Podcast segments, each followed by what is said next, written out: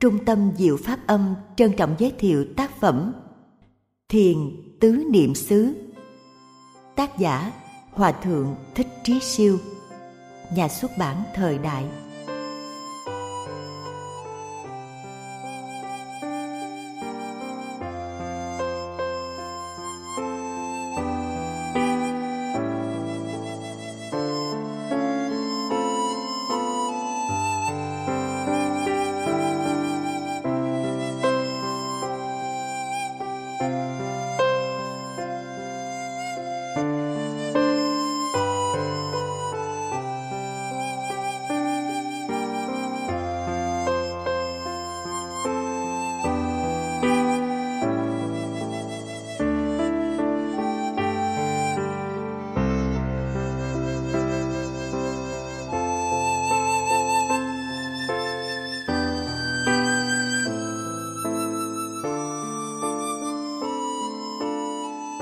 Lời giới thiệu. Thiền là bản chất tâm linh của phật giáo. Thiền là tiến trình thanh lọc và chuyển hóa nội tâm. Thực tập thiền nhằm làm chủ cảm xúc, thái độ, nhận thức và hành vi. Bất kỳ pháp môn nào không có nội dung chuyển hóa như vừa nêu thì chưa phản ánh đúng tinh thần phật dạy. Thiền tứ niệm xứ của thầy thích trí siêu là cẩm nang căn bản dành cho người thực tập thiền theo tinh thần Phật dạy. Tác giả đã phân tích trong sự so sánh thiền tứ niệm xứ với tịnh độ, với Bồ Tát Đạo và thiền tông Trung Hoa. Một ngộ nhận nghiêm trọng trong việc tu thiền khi cho rằng thiền tứ niệm xứ hay thiền như lai hoặc thiền minh sát là loại thiền sơ cơ thấp hơn thiền tổ sư của Trung Hoa. Thiền tứ niệm xứ được thực tập gắn liền với bảy yếu tố khác của bát chánh đạo là chánh kiến, chánh tư duy, chánh ngữ, chánh nghiệp, chánh mạng, chánh tinh tấn và chánh định. Ba yếu tố quan trọng trong việc thực tập thiền tứ niệm xứ là chánh kiến, chánh tư duy và chánh định. Thiền tổ sư của Trung Hoa gồm Lâm Tế, Tào Động, Quy Ngưỡng, Dân Môn, vân dân thực ra chỉ là một phương tiện ứng dụng của chánh niệm và chánh định trong bát chánh đạo. Do đó, thiền tổ sư không thể là tối thượng thừa thiền như đã được phổ biến. Tứ niệm xứ gồm bốn đối tượng quán niệm, thân thể, cảm giác, tâm và pháp. Nhờ sự quán niệm, hành giả thấy rõ thân thể là một tổ hợp gồm 36 thể trượt chịu sự chi phối khắc nghiệt của vô thường. Quán hơi thở ra vào thật sâu và nhẹ nhàng trên thân. Ngoài việc làm chủ được sự đi, đứng, nằm, ngồi, co duỗi, nói nín động tĩnh, thức ngủ, hành giả còn buông xả các căng thẳng trên cơ bắp, làm tươi nhuận máu, làm mới neuron thần kinh và xa lìa được bệnh tham ái. Quán chiếu về bản chất của cảm thọ hành giả ghi nhận khách quan những sắc thái hạnh phúc, khổ đau hoặc trung tính dưới hai hình thức nguyên nhân sanh khởi và sự kết thúc. Nhờ đó, hành giả không chạy theo phản ứng thăng trầm của cảm xúc. Đối với cái hợp sở thích, cảm xúc thông thường là chấp thủ, trong khi đối với cái gì không hài lòng, ta có khuynh hướng phủ định hay loại trừ. Chấp thủ cảm xúc thuộc tham ái, loại trừ cái không ưa thuộc sân. Do đó, làm chủ được cảm xúc là nghệ thuật chuyển hóa hai gốc rễ phiền não, tham và sân. Quán chiếu tâm sẽ giúp hành giả thấy rõ được các phạm trù đối lập của nó như thiện ác, tích cực tiêu cực, thích ghét, vui giận, sáng suốt vô minh. Làm chủ tâm, hành giả không chạy theo các phản ứng tiêu cực của tâm, thường được gọi là biết giọng không theo, nói theo thiền sư Thanh Từ. Không theo tâm, ta sẽ làm chủ được tâm. Làm chủ tâm là làm chủ được hạnh phúc. Quán chiếu pháp gồm hai phương diện, các ý niệm tiêu cực trong tâm và chánh pháp. Trở ngại của tâm gồm có tham dục, sân hận, hôn trầm, dao động, hoài nghi, nuối tiếc, vốn làm con người sống trong vọng tưởng điên đảo. Quán chiếu chánh pháp cụ thể là bảy yếu tố giác ngộ, gồm chánh niệm, trạch pháp, tinh tấn, hoan hỷ, khinh an, thiền định, buông xả, có khả năng rũ bỏ nỗi đau, hướng đến an vui hạnh phúc. Quyển cẩm nang này còn hướng dẫn cách thức thực hành thiền, bao gồm thuộc làm chủ hơi thở, động tác ngồi, sự quán chiếu tâm. Bằng kinh nghiệm của bản thân, tác giả chỉ ra những khó khăn ban đầu và những sai lầm nên tránh trong tu thiền.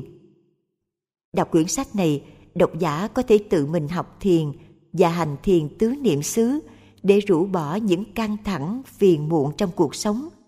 Nhờ đó phát huy các năng lượng tích cực, tăng trưởng sức khỏe, giữ vững niềm tin, lạc quan tích cực, sáng kiến, phát minh và sống có ích cho cuộc đời. Giác ngộ ngày 7 tháng 8 năm 2010, Thích Nhật Từ, Phó Viện trưởng Học viện Phật giáo Việt Nam tại thành phố Hồ Chí Minh.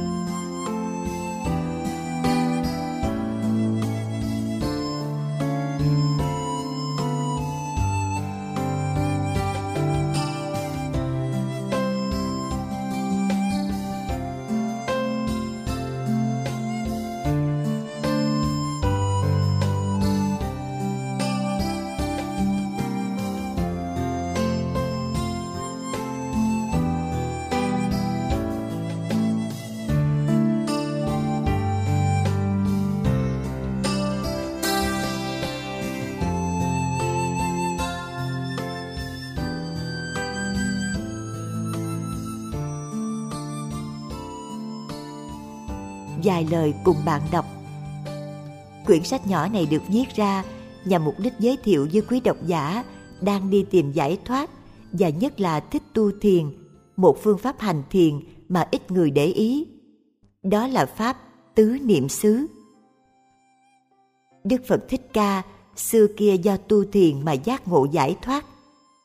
Nhưng khi nói đến thiền thì nhiều người hoang mang vì có cả một rừng thiền nào là Như Lai Thiền, Tổ sư Thiền, Thiền đốn ngộ, Thiền xuất hồn, Thiền yoga, Thiền Tây Tạng, Thiền Zen, không biết theo ai bây giờ. Vì không ai chỉ dạy nên người chán nản thì theo đại một phái thiền nào đó. Nếu là thiền Phật giáo như Tây Tạng hay Zen thì còn đỡ. Nhưng nếu chẳng may rơi vào thiền ngoại đạo thì ôi thôi, không những uổng một kiếp này mà còn uổng cả muôn ngàn kiếp sau vì sai một ly đi ngàn dặm. Cổ nhân có câu thà đành ngàn năm không ngộ, không cam một phút sai lầm. Tứ niệm xứ là một pháp hành thiền do chính Đức Phật xưa đã đích thân chỉ dạy cho các đệ tử. Nhờ hành theo đó, các đệ tử đã giải thoát đắc quả vô sanh, A-la-hán. Những người theo Đại Thừa ngày nay thường bỏ qua và lãng quên pháp môn này, cho đó là pháp tiểu thừa. Đây là một điều rất đáng tiếc. Để giới thiệu và giúp cho độc giả có một ý niệm về tầm quan trọng của pháp này, tôi sẽ so sánh trong phần đầu kinh tứ niệm xứ với bát nhã tâm kinh, thiền niệm xứ hay minh sát với tổ sư thiền, và sau đó sẽ nói về phương thức tu tập thiền tứ niệm xứ vì không ngoài mục đích giới thiệu sơ qua về pháp hành thiền tứ niệm xứ. Chắc chắn độc giả sẽ cảm thấy nó khô khan, vô vị, không mấy hứng thú. Nhưng không có một sự giác ngộ nào có thể có được nếu chính ta không chịu thực hành, không chịu trở về quan sát nội tâm, theo dõi và ghi nhận tất cả những hoạt động biến chuyển của thân tâm. Không chịu nương theo giới, định, huệ mà tu tập các bạn hãy suy nghĩ và tu tập theo tứ niệm xứ. Nếu thấy hợp và đem lại nhiều chuyển hóa trong đời sống hàng ngày, thì các bạn hãy chịu khó lên đường tìm thầy hoặc bạn để học hỏi thêm. Nếu ngược lại thì chắc bạn không có nhân duyên rồi. Tốt hơn là nên đi tìm phương pháp khác vậy. Mùa thu năm Đinh Mão 1987 tại thiền đường Sakyamuni, Monbion, Thích Trí Siêu. Mở đầu. Tu là cõi phúc, tình là dây oan. Đời là bể khổ, tu là giải thoát, nhưng tu là tu cái gì? Tu làm sao? Tu có phải ăn hiền ở lành ăn chay niệm phật không? Hay phải vào chùa cạo tóc xuất gia là tu chăng? Ở đây xin miễn nói về triết lý đạo phật vì kinh sách nói về triết lý đạo phật đã có rất nhiều, nhưng quy tụ cũng không ngoài tứ diệu đế. Quý vị có thể tìm sách nghiên cứu hoặc là đến chùa thăm hỏi quý thầy, quý cô chỉ cho. Về tứ diệu đế, trong các kinh sách thường nói như vậy. Khổ đế là quả luân hồi, tập đế là nhân luân hồi, diệt đế là quả niết bàn, đạo đế là nhân niết bàn chắc chắn tứ diệu đế là chân lý cao thượng. Nhưng theo tôi nghĩ thì đạo đế quan trọng hơn cả. Vì chỉ có đạo đế mới làm đạo phật khác hẳn các đạo khác. Vì sao? Vì các đạo khác cũng biết đời là khổ, biết tu hành để cầu sự sung sướng. Nhưng con đường đi của họ không thể đưa tới sự giải thoát rốt ráo. Khổ thì chúng ta đã khổ rồi nguyên nhân của khổ thì chúng ta đã tạo rồi. Niết bàn thì chưa đạt tới. Chỉ có con đường đưa đến niết bàn mà chúng ta cần và đang tiến bước là hiện tại. Chỉ có giờ phút hiện tại là chúng ta có thể sung sướng hay khổ đau, là tốt hay xấu mà thôi. Ngày hôm qua, anh b có thể đã giết bao mạng người, nhưng ngày hôm nay đây, anh đang cứu sống tôi. Nói như thế độc giả có thấy được tầm quan trọng của giờ phút hiện tại không? Nếu thấy được, chỉ có trong giờ phút hiện tại mà ta có thể là một người hiền hay ác, sung sướng hay đau khổ, giác ngộ hay vô minh, thì các bạn sẽ cảm thấy hứng thú hành theo pháp thiền này. Tu thiền vì sao ít có người hành? Vì đa số chỉ thấy ngày hôm qua và ngày mai thôi, họ ít thấy hiện tại những người tu theo tịnh độ thì ý nương vào tha lực của Phật A Di Đà tiếp dẫn, sau khi chết sẽ về cực lạc, nên hiện tại không chịu tu tập quán chiếu nội tâm để tu sửa tâm tánh. Người tu theo pháp môn tụng kinh thì chỉ ưa tụng những kinh đại thừa nổi tiếng như Pháp Hoa, Niết Bàn, Hoa Nghiêm, Kim Cang. Mỗi khi đến chùa, có ai hỏi độ này tu hành ra sao thì trả lời – Độ này tôi tụng được bảy bộ pháp hoa, bốn bộ niết bàn, rồi lấy đó làm hãnh diện, cho là mình tu nhiều. Kỳ thực, tham, sân, si, ngã mạn của mình không giảm, mà có điều lại tăng thêm. Đến chùa thì chỉ hay ăn nói khoe khoang, khen thầy này, chỉ trích thầy kia, thế này thế nọ. Còn thiền thì sao? Tình trạng tâm lý của những người tu thiền có hơn gì người tu tịnh độ không? Người tu ngày nay chỉ chuyên nghiên cứu thiền, rõ biết lịch sử của chư thiền đức thuở xưa. Mỗi khi nói đến thiền, thường đem ra kể cho Phật tử nghe, để rồi gieo cho họ ý nghĩ là thiền dành cho những hàng thượng căn thượng trí. Còn thời nay mạt Pháp, chúng ta là hạ căn độn trí, chỉ nên niệm Phật cho chắc ăn. Những hành động cũng như thành tích của các thiền sư chứng ngộ đều có tính cách lạ kỳ, phá chấp, nên nhiều người học thiền thời nay đều hay bắt chước để rồi tưởng mình cũng phá chấp, phá ngã. Đó thật là một điều tai hại và lầm lẫn. Là bậc thầy nên chỉ dẫn cho Phật tử phương pháp hành thiền, chứ đừng nên kể chuyện thiền. Dĩ nhiên, khi nói về phương pháp hành thiền thì thấy khô khan và dễ làm người nghe chán nản.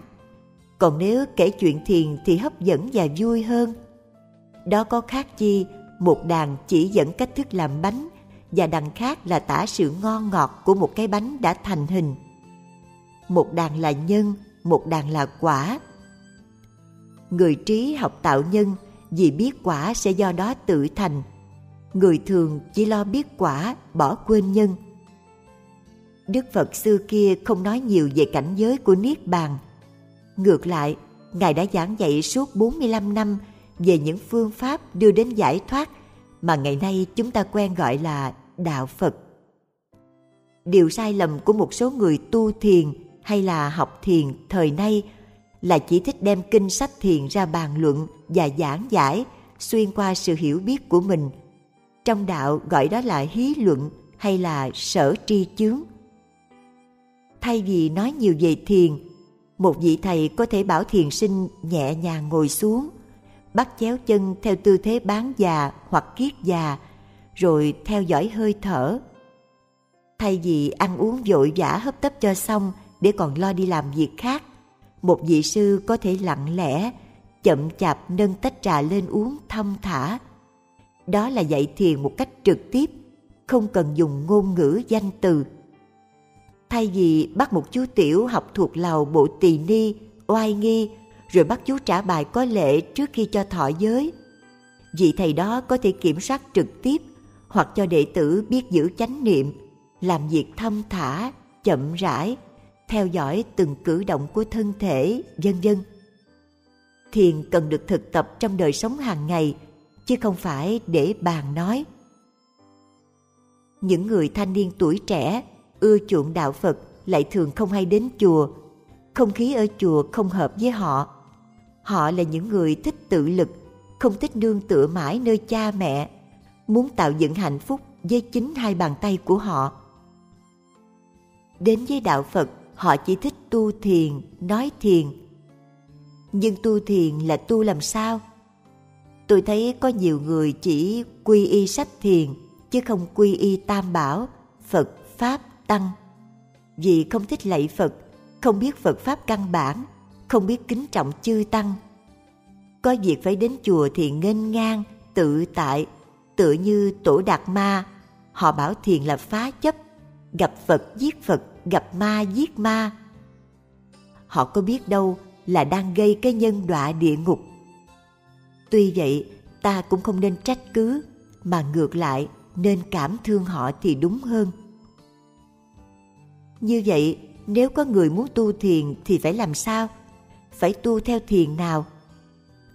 Sách viết về thiền tông tương đối có khá nhiều, nhưng đa số viết về thiền học, về văn chương ngôn ngữ thiền, về triết lý thiền, về thiền Trung Hoa. Ở đây tôi muốn giới thiệu, hay đúng hơn là nhắc lại một phương pháp hành thiền do chính Đức Phật Thích Ca đã dạy cho các đệ tử. Đó là pháp tứ niệm xứ tứ niệm xứ và tâm kinh. Tứ niệm xứ là một pháp hành thiền do từ kinh niệm xứ Satipatthana Sutta, kinh thứ 10 trong Trung Bộ Kinh, là một kinh rất quan trọng trong Phật giáo Nam Tông. Còn Bát Nhã Tâm Kinh là một bài kinh ngắn thường được tụng trong tất cả các thời kinh trong Phật giáo Đại Thừa Việt Nam. Hai kinh này ý nghĩa có xung khắc nhau không? A tứ niệm xứ kinh niệm xứ thường được gọi là kinh tứ niệm xứ là một trong những kinh trọng yếu nhất mà Đức Phật đã thuyết giảng hơn 2.500 năm về trước để rèn luyện, uống nắng, làm cho quân bình và thanh lọc thân tâm. Pháp niệm xứ được thiết lập trên sự áp đặt tâm niệm Satipatthana. Sati là niệm, Patthana là một hình thức rút ngắn của chữ Upatana có nghĩa là để gần lại tâm của mình. Mở đầu bài kinh có chỉ dẫn rõ ràng. Sau đây là những lời mà tôi đã được nghe Đức Thế Tôn dạy. Hồi Ngài còn đang cư ngụ ở Kamasadama, một khu phố của giống dân Kuru. Một hôm Đức Thế Tôn gọi chư Tăng, Này các tỳ kheo! Chư Tăng đáp, Thưa Đức Thế Tôn, có chúng con đây, Phật nói, Này quý vị, đây ta chỉ cho quý vị con đường duy nhất để có thể gạn lọc bản thân, vượt thoát mọi phiền não, tiêu diệt ưu khổ, đạt tới chánh đạo và chứng ngộ niết bàn. Đó là pháp niệm xứ. Pháp niệm xứ có bốn phần, đó là tinh chuyên chú niệm vào. một Thân, niệm thân. hai thọ hay cảm giác, niệm thọ. 3. Tâm, niệm tâm. 4. Pháp là những đối tượng của tâm, niệm pháp. Điểm chánh yếu ở đây là niệm và sự chú tâm hay sự quan sát. ở đây tôi chỉ tóm tắt đại ý của kinh thôi. một Niệm thân Hành giả quán niệm thân thể nơi thân thể. Xin độc giả lưu ý chữ quán niệm thân thể nơi thân thể, chứ không phải quán niệm thân thể nơi cảm thọ hoặc quán niệm thân thể nơi tâm thức, vân vân. Vì đó có nghĩa là ngay nơi thân thể, hành giả quán niệm về thân thể, chứ không phải nương theo nơi một cảm giác hay ý tưởng mà quán niệm về thân thể. Quán niệm về thân thể là quan sát và ghi nhận tất cả những gì liên quan và đang xảy ra nơi thân thể. Quán niệm về thân thể gồm có hơi thở vô ra, bốn oai nghi, đi, đứng, nằm, ngồi, các động tác thông thường, các bộ phận ở trong thân thể, tứ đại và chính giai đoạn tan rã của thân thể. Trong pháp niệm thân, đặc biệt là phần niệm hơi thở vô ra. Hành giả ngồi xếp bằng thoải mái, đặt hết tâm ý vào sự theo dõi và ghi nhận hơi thở vào, hơi thở ra. Khi hít vào một hơi dài, hành giả biết mình đang hít vào một hơi dài. Khi thở ra một hơi dài, hành giả biết mình đang thở ra một hơi dài. Đây là một phương pháp hành thiền rất phổ thông vì nó có thể thích hợp cho mọi người để lắng tâm cũng như để gom tâm an trụ. Chính Đức Phật xưa kia đã tận lực hành trì để chứng đạo quả vô thượng Bồ đề và Ngài cũng quả quyết khẳng định tầm quan trọng của pháp hành này. 2. Niệm thọ hay cảm giác Hành giả quán niệm cảm giác nơi cảm giác, có nghĩa là giác tỉnh chú tâm ghi nhận một cách khách quan những cảm giác hay cảm thọ của mình vui sướng lạc thọ, đau khổ khổ thọ. Hoặc không vui sướng cũng không đau khổ, xả thọ. Xem chúng khởi lên ra sao và biến mất như thế nào. Thí dụ khi có một cảm giác vui, hành giả liền biết và ghi nhận, có một cảm giác vui.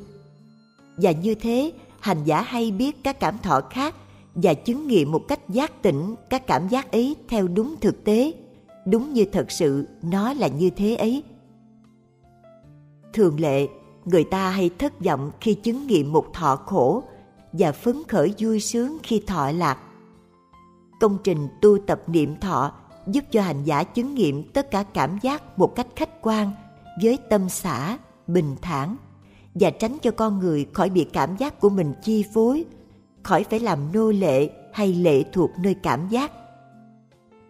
3. Niệm tâm hay những hoạt động của tâm Trong khi hành thiền, nếu có những ý nghĩ hay tư tưởng phát sanh, thì hành giả phải liền ý thức và ghi nhận chúng. Những tư tưởng ở đây có thể là tốt, là xấu, thiện hay bất thiện. Hành giả quan sát, theo dõi, nhìn cả hai mà không luyến ái hay bất mãn phương pháp quan sát tâm mình một cách khách quan giúp cho hành giả thấu đạt bản chất và hoạt động thực sự của tâm những ai thường xuyên niệm tâm sẽ học được phương cách kiểm soát và điều khiển tâm mình 4. Niệm pháp hay đối tượng tâm thức Trong phần này, hành giả quán niệm về năm hiện tượng ngăn che hay ngũ cái tham dục, sân hận, hôn trầm, trạo cử, nghi hối. Năm nhóm tụ hợp hay ngũ uẩn, sắc, thọ, tưởng, hành, thức. Sáu giác quan và sáu loại đối tượng hay lục căn và lục trần. Mắt, tai, mũi, lưỡi, thân, ý và hình sắc, âm thanh, mùi hương, vị nếm, xúc chạm, tư tưởng. Bảy yếu tố của sự ngộ đạo, thất giác chi, niệm, trạch pháp, tinh tấn, hỷ, khinh an, định, hành xả. Bốn sự thật cao quý, tứ diệu đế, khổ đau, nguyên nhân đưa đến khổ đau, sự chấm dứt khổ đau và con đường dẫn đến sự chấm dứt khổ đau. Và cuối cùng trong kinh nói rằng, người nào thực hành bốn phép quán niệm trên, người ấy có thể có khả năng đạt được quả vị chánh trí ngay ở đây và trong kiếp này hoặc nếu còn dư báo thì cũng đạt được quả vị không còn trở lại. Đặc biệt trong kinh này được lặp đi lặp lại câu vị ấy, hành giả, sống tự do và không còn bám víu vào một thứ gì trong thế gian. Tự do ở đây có nghĩa là thoát ra khỏi ái dục và tà kiến cùng tất cả sự ràng buộc của danh sắc. Một bản ngã thường còn hay một cái ta vĩnh cửu. Cũng cần nhấn mạnh là Pháp tứ niệm xứ phải được thực hành một cách khách quan. Có nghĩa là hành giả chỉ quan sát suông mà không nên dính mắc vào đề mục, không thấy mình liên hệ với đề mục. Khi ấy, hành giả mới có thể nhìn thấy thực tướng của sự vật, thấy sự vật đúng như chúng là, chứ không phải thấy phớt bên ngoài, thấy hình như sự vật là như vậy. Tứ niệm xứ phải được xem như là một phương pháp hành thiền, chứ không phải một lý thuyết suông. Trong Phật giáo Đại Thừa, 37 phẩm trợ đạo thường không được khai thác triệt để đúng với danh từ của nó, mà chỉ được xem như những lý thuyết cần để biết thôi. Trong các sách Phật học căn bản, khi nói đến tứ niệm xứ thì thường định nghĩa và tóm tắt như sau. một Quán thân bất tịnh 2. Quán thọ thị khổ 3. Quán tâm vô thường 4. Quán pháp vô ngã qua sự tóm tắt trên, ta thấy tứ niệm xứ bị đóng khung và tạo cho độc giả một thành kiến sai lầm về tứ niệm xứ. Như quý vị đã xem qua ở phần trước là tứ niệm xứ phải được áp dụng một cách khách quan. Về niệm thân có sáu đề mục quán niệm, trong đó có quán niệm về những bộ phận bên trong thân thể và niệm về sự tan rã của một xác chết. Không thể vì hai đề mục này mà nói là quán thân bất tịnh nếu muốn đề cao đề mục quan trọng của niệm thân thì phải lấy đề mục quán niệm về hơi thở vô ra vì đề mục này đã được Đức Phật dạy riêng trong kinh quán niệm hơi thở. Trong các sách Phật học, khi nói quán thân bất tịnh, cốt dạy cho độc giả quán tưởng làm sao để thấy được sự bất tịnh của thân, nhằm mục đích nhàm chán, ghê tởm thân để không còn bám víu vào nó nữa. Và nhờ vậy có thể trị được bệnh tham sắc dục. Đây cũng là một pháp quán hữu ích nhưng không đúng với ý nghĩa niệm thân của tứ niệm xứ. Về niệm thọ là quán niệm và ghi nhận những cảm giác dễ chịu, lạc thọ, khó chịu, khổ thọ hay bình thường, xả thọ, biết rõ tính cách sanh diệt của chúng. Nhờ đó hành giả thoát ra được sự ràng buộc và sai sử của những cảm giác. Trong các sách Phật học, khi nói về niệm thọ, đã ngụ ý bảo độc giả quán tưởng làm sao để thấy thọ là khổ, vì có nhận lãnh là có khổ. Chữ thọ được giảng với ý nghĩa là nhận lãnh một thứ đồ vật gì bên ngoài. Thọ thì khổ, được xem là một phép quán, dạy người ta bớt tham, nhưng đó không phải ý nghĩa của niệm thọ trong tứ niệm xứ. Về niệm tâm và niệm pháp cũng vậy. Nếu bảo quán tâm vô thường thì không đúng. Chính vì sự hoạt động của tâm tạo ra những ý niệm sinh diệt, diệt sinh trong khoảnh khắc nên gọi là vô thường. Vô thường là những ý niệm đó chứ không phải tâm. Còn bảo pháp vô ngã thì đúng, nhưng không phải ý nghĩa niệm pháp của tứ niệm xứ. B. Bát Nhã Tâm Kinh Trong Phật giáo Bắc Tông, chúng ta có thông lệ mỗi khi tụng một thời kinh nào đều mở đầu bằng thần chú Đại Bi và cuối cùng kết thúc bằng tâm kinh Bát Nhã. Hầu hết các Phật tử đến chùa không ai là không thuộc Bát Nhã, do đó nó được xem như một kinh quan trọng vậy. Bài kinh này được Ngài Huyền Trang đời nhà Đường dịch từ chữ Phạn ra chữ Hán vào năm 649 Tây Lịch. Toàn bài gồm có 262 chữ. Bát Nhã Tâm Kinh là nói tắt, nếu nói cho đủ là Maha Bát Nhã Ba La Mật Đa Tâm Kinh. Maha có nghĩa là lớn, Bát Nhã là trí tuệ, Ba La Mật Đa là đến bờ bên kia. Tâm là cốt lõi hay tinh yếu, chứ không phải tâm ý Đại ý kinh này nói về trí huệ rộng lớn, có thể đưa hành giả sang bờ bên kia, tức bờ giải thoát. Kinh này là kinh nhật tụng của Phật tử tại gia cũng như xuất gia và đã có rất nhiều sách giảng giải về ý nghĩa kinh này. Vì thế, ở đây sẽ không đi sâu vào chi tiết mà chỉ hạn chế bình luận những điểm chính yếu của kinh và sau đó so sánh nó với kinh tứ niệm xứ. Toàn bộ kinh có 262 chữ, nhưng đại ý của kinh nằm gọn trong 25 chữ đầu. Quán tự tại Bồ Tát hành thâm bát nhã ba la mật đa, thời chiếu kiến ngũ uẩn giai không, độ nhất thiết khổ ách. Nghĩa là có một vị Bồ Tát tên là Quán Tự Tại. Khi thực hành sâu về trí huệ bát nhã, thì Ngài soi thấy năm uẩn đều không và từ đó thoát mọi khổ nạn. Chữ không ở đây thường được giảng theo nhiều nghĩa. Có sách nói không là không thiệt, có chỗ để nguyên chữ không, có chỗ nói tánh nó là không. Chữ không ở đây nên được hiểu là không có tự tánh, chứ không phải không thiệt hay là không đối với có. Chữ không này rất quan trọng, nó được xem như nền tảng của hệ thống giáo lý Đại Thừa –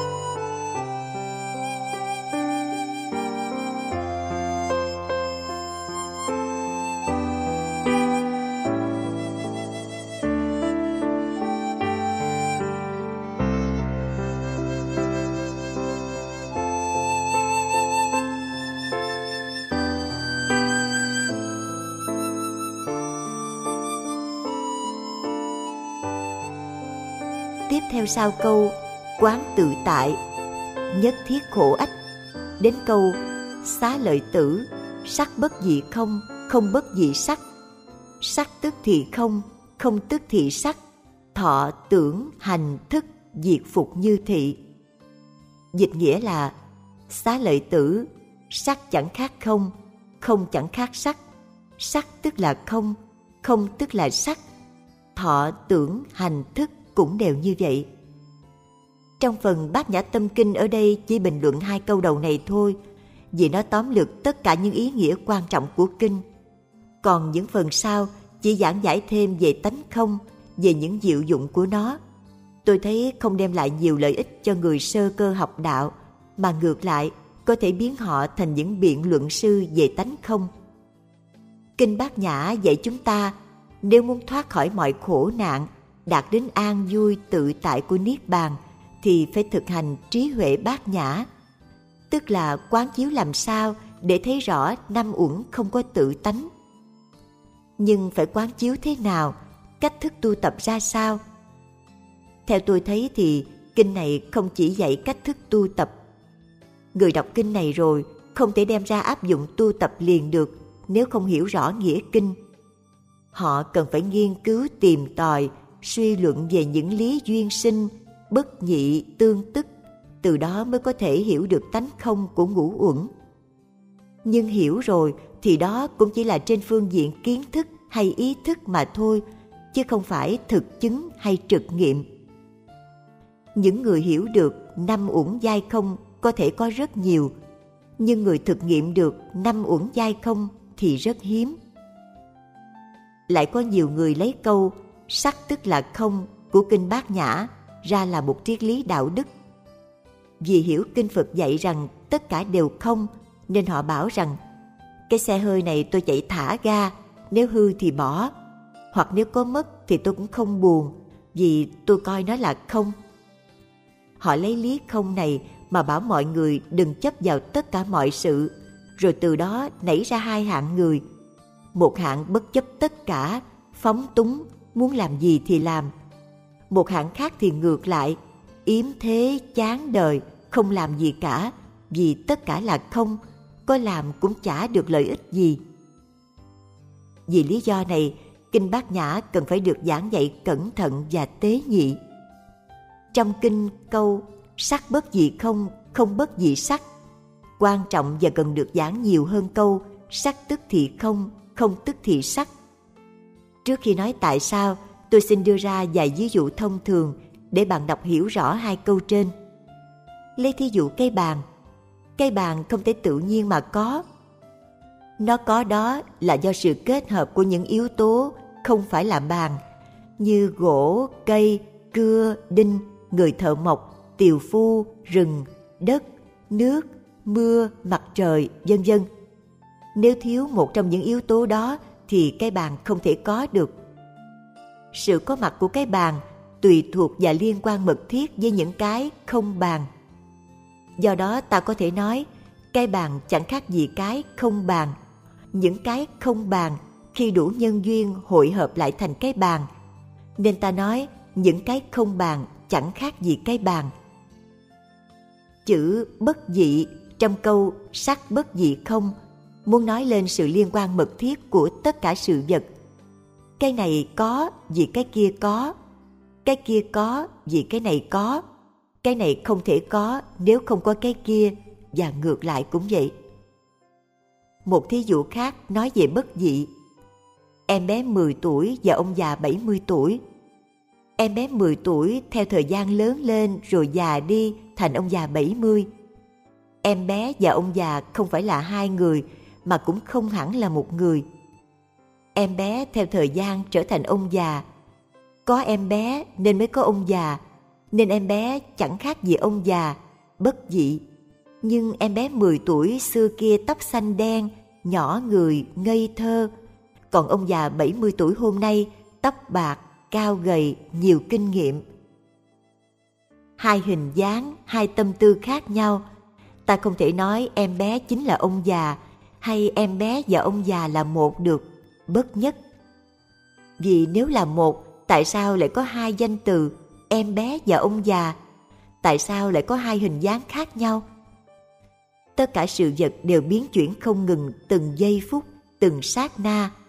Từ một vật A chuyển thành vật B, ta không thể nói B khác A, mà cũng không thể nói B là A được. Đây chính là lý bất dị bất nhất trong bát bất trung đạo của Bồ Tát Long Thọ. Có nhiều vị nói bát nhã thuộc pháp môn bất nhị. Theo tôi nghĩ, bất nhị gồm có bất dị và bất nhất. Vì lý do này, thay vì nói theo trong kinh, sắc bất dị không, không bất dị sắc, sắc tức thì không, không tức thì sắc, tôi sẽ nói là sắc bất dị không, không bất dị sắc, sắc tức thì sắc, không tức thì không sắc chẳng khác gì không nhưng sắc vẫn là sắc không vẫn là không. Nhờ biết được sắc chẳng khác gì không, nên ta thấy được tánh không của cái bàn. Nhưng sắc vẫn là sắc, nên ta không từ bỏ cái bàn, mà ngược lại cũng thấy được diệu dụng của cái bàn. Thật tế lý địa bất thọ nhất trần, dạng sự môn trung bất xả nhất pháp. Tuy biết rằng không có cái gì có thể gọi là cái bàn được, nhưng nếu có người chỉ vào cái bàn mà hỏi ta đó là gì ta cũng phải trả lời là cái bàn. Đó là trung đạo. C. So sánh tứ niệm xứ và bát nhã tâm kinh. Kinh tứ niệm xứ nói về bốn lĩnh vực quán niệm. Bát nhã tâm kinh nói về quán chiếu năm uẩn là không. Một kinh quan trọng của nam tông một kinh thông dụng bên bắc tông. Một kinh nói về cách thức tu tập, một kinh nói về triết lý cao siêu. Hai kinh này có liên quan gì với nhau không? Mới nhìn qua, ta thấy hình như khác nhau, nhưng thật ra cả hai kinh đều nói về ngũ uẩn. Không phải chỉ có bát nhã tâm kinh nói về năm uẩn là không. Trong các kinh điển Pali, Đức Phật đã thường nhấn mạnh tánh cách vô thường, khổ, vô ngã của năm uẩn này chư tỳ kheo ngũ uẩn là vô thường bất luận cái gì vô thường đó là khổ, đó là vô ngã.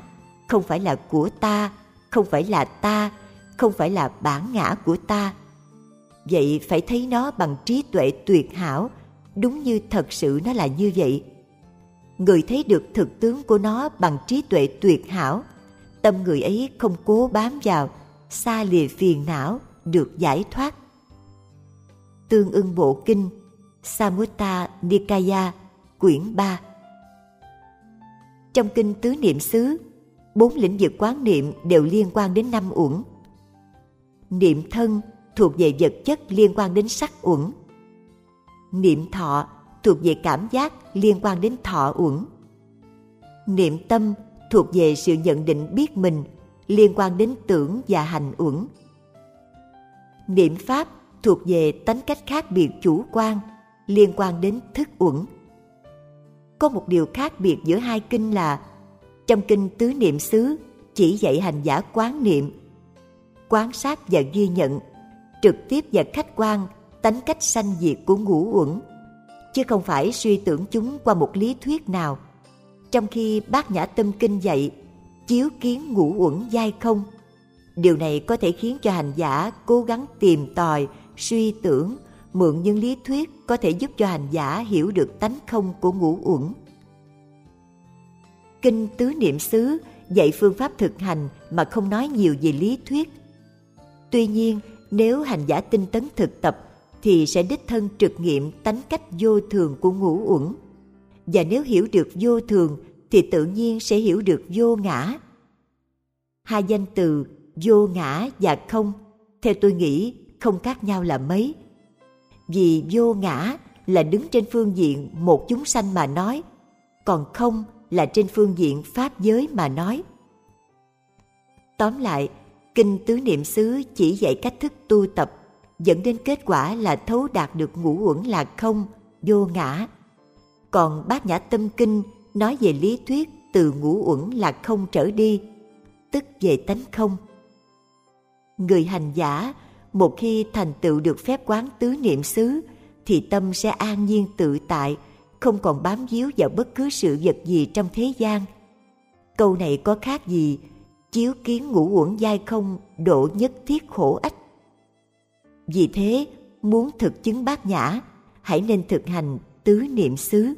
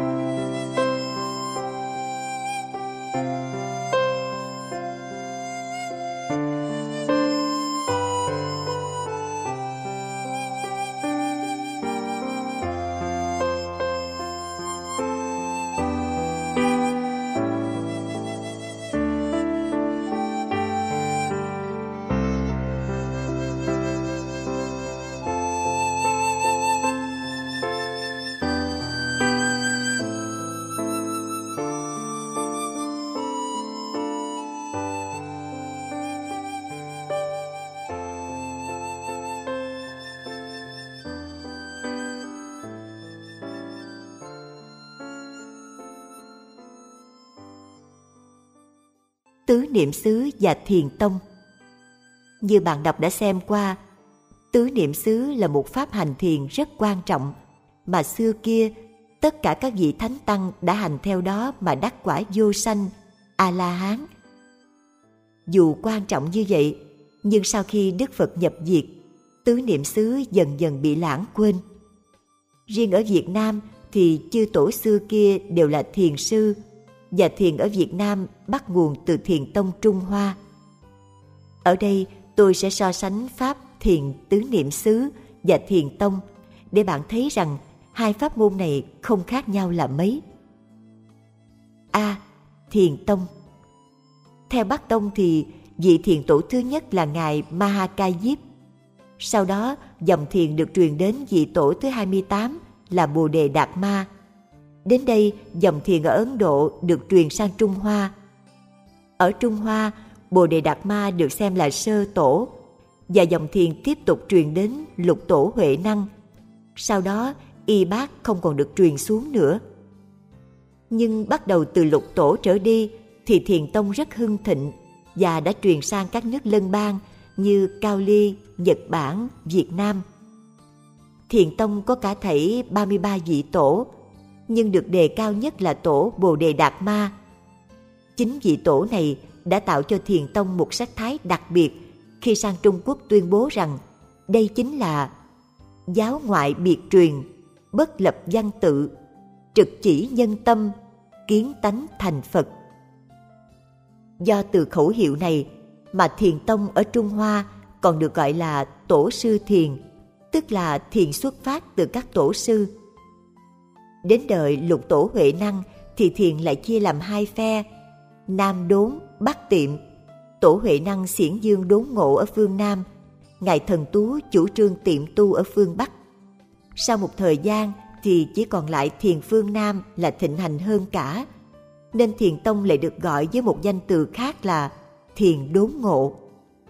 Chính phái thiền này được truyền thừa từ Trung Hoa sang Việt Nam do tổ Tỳ Ni Đa Lưu Chi và chư tổ sau này đều thuộc dòng thiền này. Chủ trương của thiền tông là gì? Vẫn là bốn câu kệ của tổ Đạt Ma, chẳng lập văn tự, truyền ngoài giáo lý, chỉ thẳng tâm người, thấy tánh thành Phật. Chính bài kệ này đã làm cho thiền tông nổi bật với tính cách kỳ dị của nó. Người ngoài mới nhìn vào có thể lầm lẫn, tưởng thiền là một pháp môn đặc biệt, tu theo đó mau thành Phật. Nhưng thật ra, bài kệ trên nếu đem áp dụng vào thực tế thì nó không còn đúng hẳn với ý nghĩa của nó nữa. Xưa kia, các thiền sư mỗi ngày đều thượng đường nói Pháp. Lời lẽ câu văn của các ngài có thể thô tục, tầm thường, không văn hoa như những danh từ dùng trong kinh điển. Nhưng tất cả đều ngụ ý giảng giải giáo lý của Phật. Làm sao có thể nói chẳng lập văn tự, truyền ngoài giáo lý được. Các thiền sư thường đánh đập, la hét, dùng đủ mọi phương tiện để cho đệ tử nhận ra ông chủ hay tánh giác của mình. Chỉ thẳng tâm người chỉ là một cách nói mà thôi. Nếu thấy tánh thành Phật liền thì 33 vị tổ thiền tông đều đã là Phật cả rồi, nên nói đúng hơn là thấy tánh thành tổ. Tuy vậy, nếu so sánh với các tông phái khác thì thiền tông vẫn đặc biệt hơn, với tánh cách phóng khoáng tự tại trong việc dùng phương tiện để chỉ cho người tu nhận lại tánh giác hay bản lai diện mục. Khi nhận được tánh giác rồi, người tu phải tiếp tục tinh tấn thực hành chánh niệm, xả trừ vọng tưởng đến ngày hoàn toàn sống với tánh giác thì lúc đó gọi là chứng ngộ. Có chứng ngộ mới thoát khỏi sanh tử luân hồi, còn giác ngộ chỉ mới là chánh kiến, phần đầu trong bát chánh đạo. Người mà nhân nghe nửa câu hoặc một câu ngộ đạo, hay bị một đạp, một gậy giác ngộ, thì được gọi là truyền tâm ấn. Những người này thường là những người lanh trí lẻ mắt, vì thế nên thiền tông được xem như chỉ dành cho hàng thượng căn. Nhưng hàng thượng căn thì bao giờ cũng ít, mà hạ căn thì bao giờ cũng nhiều.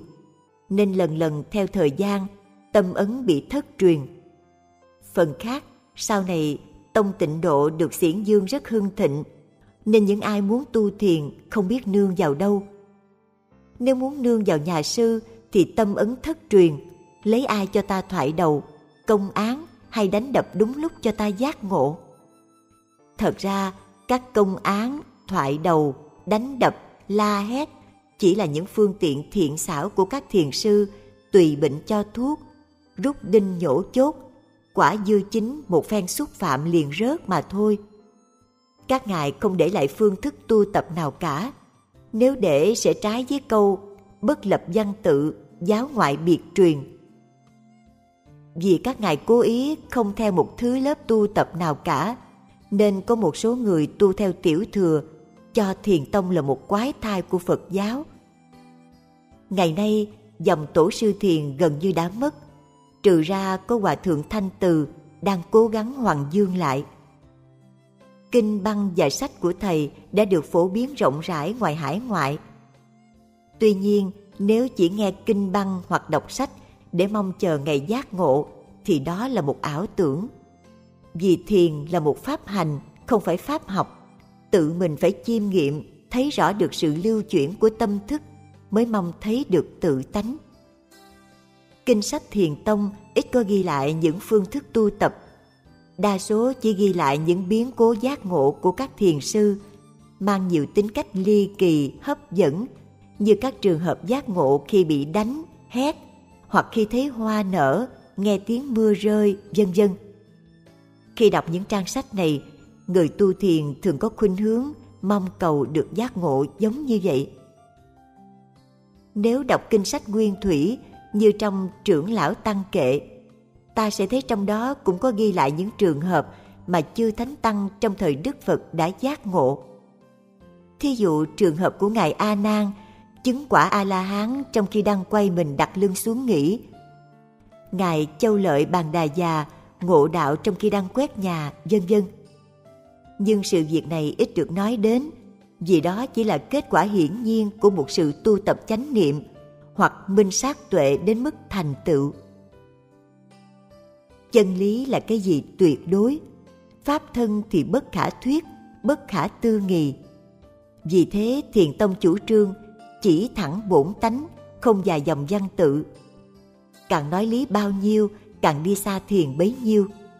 Việc đó chỉ dành cho những học giả muốn thỏa mãn tài phân tách lý giải của mình mà thôi.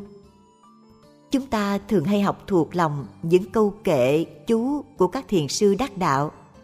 Rồi mỗi khi nói đến thiền thì đem ra lặp lại, giảng nghĩa bàn luận. Có biết đâu là mình đang nhai đi nhai lại cặn bã của kẻ khác. Người nào tu người đó biết, người nào chứng người đó hay. Những câu thơ câu kệ xưa kia là của riêng các thiền sư, không dính líu gì đến ta cả không nên si mê dại dột mà nhận của người làm của mình. Vì nhận lầm như thế nên đa số người học thiền đều tưởng lầm là mình phá chấp và sắp sửa thành tổ cả rồi. Xưa kia, tổ Đạt Ma đem thiền vào Trung Quốc với một hình thái kỳ dị, chỉ nhằm mục đích giải tỏa sự chấp chặt vào văn tự kinh điển của một số người thuở đó ưa học Phật mà không chịu tu Phật. Ngày nay, trình độ học Phật rất kém, nên ta không thể chấp vào kinh điển được. Nhưng ngược lại, chúng ta lại đi chấp chặt vào những kinh kệ của chư tổ, nhất là thiền đốn ngộ. Vì lý do này nên tôi nghĩ rằng những ai muốn truyền bá thiền thì tốt hơn là nên truyền bá thiền của Ngài Thần Tú hơn là thiền của Ngài Huệ Năng. Làm như vậy có thể có lỗi với lục tổ, nhưng chắc không phụ ơn Đức Phật vì Đức Phật chỉ muốn làm sao cho chúng ta thoát khỏi sanh tử luân hồi, chứ Ngài đâu có muốn chúng ta thành tổ. Thiền Tông đặt nặng và đề cao sự đốn ngộ quá, để rồi những người theo thiền sau này quên đi con đường dẫn đến giác ngộ. Nó chỉ là một trợ duyên cuối cùng giúp cho hành giả ngộ đạo mà thôi. Cũng cần nhắc lại là ngộ đạo chưa phải hoàn toàn giải thoát, sanh tử ngộ đạo chỉ là bước đầu, đồng nghĩa với kiến tánh hay giải ngộ. Trong kinh pháp hoa có nói, khai thị ngộ nhập tri kiến phật. Ngộ rồi phải tu tiếp, đến khi nhập mới thôi, lúc đó gọi là chứng ngộ hay hoàn toàn giải thoát. Từ lúc ngộ đạo cho đến lúc hoàn toàn giải thoát, con đường còn lại vẫn còn cam go và khó khăn. Hành giả phải khéo léo kiên nhẫn đối phó với mọi sự cám dỗ, thu hút của sắc trần bên ngoài và sự lừa bịp lôi kéo của vọng tưởng bên trong.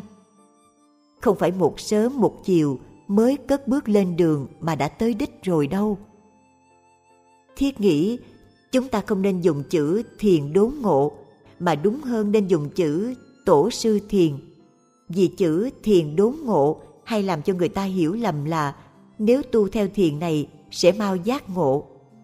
Nhưng tu nhất kiếp ngộ nhất thời hay tu dạng kiếp ngộ nhất thời cũng có. Đạo Phật dạy về nhân quả, có gieo nhân giác ngộ mới mong gặt được quả giác ngộ. Khi có đầy đủ nhân và duyên thì quả giác ngộ tự thành. Nếu có người nào bảo rằng không học mà biết, không tu mà thành thì người đó không nói đạo Phật Thí dụ trường hợp của Ngài Huyền Giác, tác giả chứng đạo ca. đương thời gọi ngài là nhất túc giác một đêm giác ngộ. Trước khi đến tham vấn lục tổ ngài đã tu hành giới hạnh trang nghiêm chuyên tu chỉ quán. Nhân duyên đã đầy đủ đến khi gặp lục tổ liền được ấn chứng. B. So sánh tứ niệm xứ và thiền tông thiền tông được truyền xuống từ chư tổ nên gọi là tổ sư thiền còn tứ niệm xứ được gọi là thiền gì tứ niệm xứ là phương pháp hành thiền mà chính Đức Phật đã áp dụng cách đây trên 2.531 năm và đã dạy lại cho các đệ tử nên được gọi là Như Lai Thiền. Một thiền của Tổ sư, một thiền của Như Lai. Vậy thiền nào đúng, thiền nào sai? Thiền nào, cao hơn thiền nào? Cả hai đều nhằm mục đích đưa hành giả đến chỗ giác ngộ giải thoát, nên đều được gọi là chánh pháp cả. Còn thiền nào cao hơn thiền nào? Ai mà đặt ra câu hỏi này thì thiệt là không biết nói sao.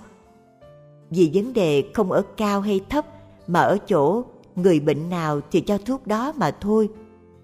Vậy cao hay thấp thì không, nhưng khác nhau thì có tuy thấy khác, nhưng thật ra cũng không thể gọi là khác được. Vì một bên đặt nặng về lý, còn một bên chỉ dạy về sự. Về lý thì thiền tông quả là độc nhất vô nhị, với sự đánh đập, la hét, khiến người cầu đạo ngỡ ngàng, cố gắng tìm những lý thuyết sâu xa ở đó. Nhưng về sự, tức phần thực hành tu tập, thì thiền tông vẫn nằm gọn trong tứ niệm xứ cổ đức xưa có câu đốn ngộ tuy đồng phật, đa sanh tập khí thâm, phong đình ba thượng dũng, lý hiện niệm du xâm dịch nghĩa là đốn ngộ tuy đồng phật, nhiều đời tập khí sâu, gió ngừng sóng vẫn đập, lý hiện niệm còn xâm trích yếu chỉ thiền tông, hòa thượng thanh từ khi đốn ngộ, thì chỗ thấy không khác chư phật. Song tập khí chất chứa từ nhiều đời, nhiều kiếp, không thể một lúc mà sạch hết. Cần phải nỗ lực buông xả vọng tưởng, lâu ngày mới hết. Như gió đã dừng mà sóng chưa lặng phải đợi thời gian từ từ nó mới yên. Chân lý đã thấy rõ rồi mà vọng niệm vẫn còn xâm lấn mãi. Vì thế sau khi giải ngộ, cần phải cố gắng tu hành mới được chứng ngộ về lý thì thiền nói trăng, nói cuội, chỉ đây nói đó. Nhưng về sự thì không ngoài việc diệt trừ vọng tưởng. Muốn diệt trừ vọng tưởng, không có pháp nào khác hơn ngoài chánh niệm, là chi thứ bảy trong bát chánh đạo. Trên phương diện hành thiền, chánh niệm cần được hiểu là quán niệm một cách chân chánh.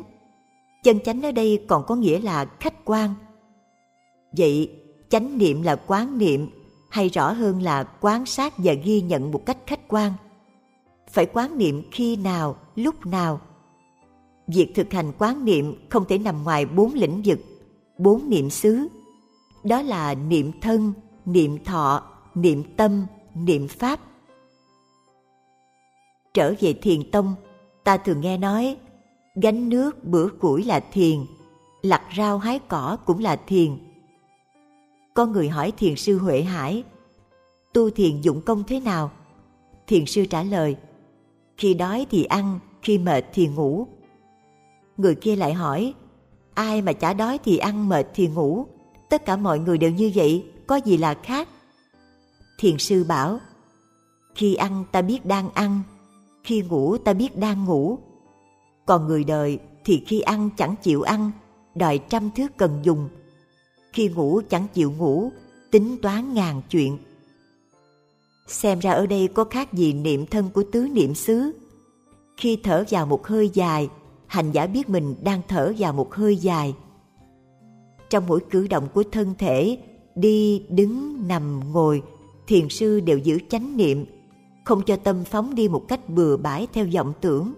Đó chính là niệm thân vậy. Các thiền sư có lúc đánh đau điếng hoặc xô đệ tử què chân. Đó không phải đánh thức người đệ tử trở về niệm thọ là gì, thay vì rong rủi theo vọng tưởng. Nhà thiền có câu, không sợ niệm khởi mà chỉ sợ giác chậm.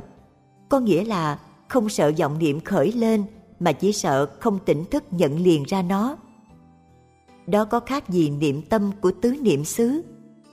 Xưa kia, tổ huệ khả không chịu niệm tâm phải chờ đến lúc gặp tổ đạt ma bảo, đem tâm ra ta an cho, mới chịu trở về tìm tâm. Nhân nghe tiếng mưa rơi, nhìn thấy hoa nở, vân vân, mà nhận ra bổn tánh, đó phải chăng thuộc về niệm pháp? Tu thiền cần phải diệt vọng tưởng. Muốn diệt vọng tưởng phải có chánh niệm, mà chánh niệm không ngoài tứ niệm xứ. Vậy tứ niệm xứ là phép thực hành căn bản của thiền thế còn đặc tánh giác ngộ của thiền tông thì sao? Đặc tánh giác ngộ của thiền không phải vô duyên cớ. Vào khoảng thế kỷ thứ năm, sau khi kinh điển vừa được đem từ ấn độ sang trung hoa, các học giả phật dồn hết tâm lực vào công cuộc phiên dịch kinh từ phạn ra hán văn. Sau đó, mọi người đều hăng say đi tìm chân lý nơi văn tự của kinh điển dần dần, họ bị như thu hút vào mê hồn trận của giáo lý cao siêu đại thừa. Để rồi quên đi những kinh điển căn bản, nhưng giản dị và thiết thực của tiểu thừa. Càng đi sâu vào triết lý văn tự của kinh điển, họ càng hoang mang, không biết đâu là đạo, đâu là chân lý. Đến lúc cùng đường bí lối, thì may thay, bồ đề đạt ma đã xuất hiện như một vị cứu tinh với câu, giáo ngoại biệt truyền bất lập văn tự, trực chỉ nhân tâm, kiến tánh thành phật. Và từ đó, thiền tông nổi tiếng là một pháp môn đốn ngộ. Ai nấy đều đi tìm thiền sư chỉ cho giác ngộ. Giác ngộ cần được thực hiện, chứ không phải để được mong cầu. Chỉ có những người quên và không biết sống với thực tại, lo đi tìm chân lý ở những gì cao xa mới đi tìm giác ngộ. Xưa kia tổ đức sơn đi đâu cũng giảng kim cang. Ngài pháp đạt tụng lào ba ngàn bộ pháp hoa mà vẫn không ngộ đạo. Phải chờ đến khi có người chỉ cho chỗ tầm thường nhất mới chịu nhận ra. Người tu theo đại thừa cũng vậy. Chỉ lo tụng kinh pháp hoa, kim cang, niết bàn, hoa nghiêm, vân vân, mà không chịu đọc kinh pháp cú, chuyển pháp luân, tứ thập nhị chương, kinh niệm xứ, vân vân thiền tông đã khéo tô điểm giác ngộ để người ta tưởng rằng nó chỉ nằm trong tay của các thiền sư, rồi đua nhau đi tìm thiền sư chỉ cho giác ngộ. Hỡi những người đang đi tìm giác ngộ chân chánh, hãy dừng chân lại. Tại sao phải đi tìm giác ngộ? Tại vì bất giác bất giác chánh niệm hay là thất niệm, ăn không biết mình đang ăn, mặc không biết mình đang mặc thở, không biết mình đang thở. Giác ngộ phải được thực hiện trong mọi giờ phút. Thiền tông thường nói, giác ngộ là nhận ra ông chủ hay bản lai diện mục. Nhưng theo tinh thần tứ niệm xứ, thì giác ngộ là nhận biết được bản chất của thực tại, vô thường, vô ngã và muốn vậy thực hành chánh niệm. Người đời thường ưa chữ giác ngộ hơn chánh niệm vì họ cho rằng giác ngộ là một điều rất khó, còn chánh niệm thì quá dễ. Ăn mà biết mình đang ăn thì ai chả biết. Đó là chánh niệm đã bị tầm thường hóa rồi. Chỉ có những người không biết hoặc chưa thực hành đúng đắn mới coi thường chánh niệm mà thôi. Chánh niệm không phải là ý thức suông việc đang ăn của mình đâu, mà phải thấy rõ, trực nghiệm tất cả tiến trình của sự ăn. Tức là từ lúc bắt đầu ăn đang ăn cho đến hết ăn và tất cả những gì xảy ra trong lúc ăn và còn nữa còn nữa. Vì vậy, chánh niệm phải được thực hiện trong từng giây phút, từng sát na và việc đó không phải dễ đâu, mà là một việc vô cùng khó khăn, đòi hỏi nhiều thời gian và kiên nhẫn. Nếu không thì ta đã thành a la hán rồi. Tóm lại thiền tông và tứ niệm xứ không xung khắc nhau mà ngược lại còn bổ khuyết cho nhau thiền tông chuyên về lý mặc dù nói bất lập văn tự người tu thiền tìm phương pháp chắc chắn phải đi qua con đường tứ niệm xứ Trong kinh tứ niệm xứ không nói lý cao siêu, nhưng xin người tu thiền đừng xem thường nó. Vì không phải ai cũng có thể tu theo tứ niệm xứ đâu. Chỉ có những người hiểu được, bình thường tâm thị đạo mới chịu khó kiên nhẫn hành theo mà thôi.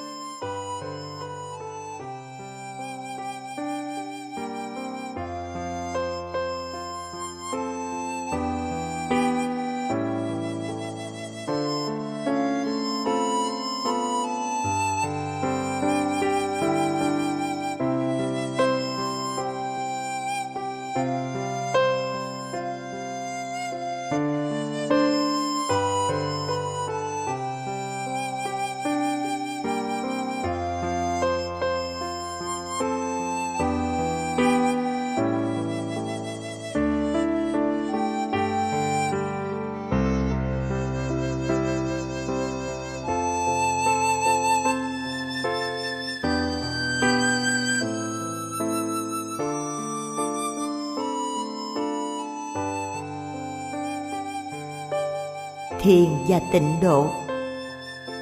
Ngày nay trong phật giáo còn lại ba tông phái chính là thiền tông, mật tông và tịnh độ tông. Riêng ở việt nam thì chỉ có thiền tông và tịnh độ tông là thịnh hành hơn cả. Đại khái thì thiền chủ trương tự lực, tịnh độ nương vào tha lực của phật a di đà mới xem qua, dường như hai pháp môn này chống trái nhau. Nhưng xét cho kỹ, thiền là trở về với bổn tánh thanh tịnh đó không phải là tịnh sao? Còn niệm phật mà không có chánh niệm thì tính hạnh nguyện không tròn làm sao giảng sanh? Mà chánh niệm há chẳng phải là thiền. Người ta thường có khuynh hướng cho rằng thiền cao hơn tịnh độ. Thật ra vấn đề không phải ở cao thấp mà ở chỗ bệnh nào thuốc nấy mà thôi. Đức Phật xưa kia đã tận tụy suốt 45 năm nói Pháp, từ cao xuống thấp, từ thấp lên cao, tùy căn cơ của chúng sanh mà chỉ bệnh cho thuốc. Ngài không quảng cáo một pháp môn nào cả, không đề cao tịnh độ, hạ thấp thiền, không bảo thiền hơn tịnh độ.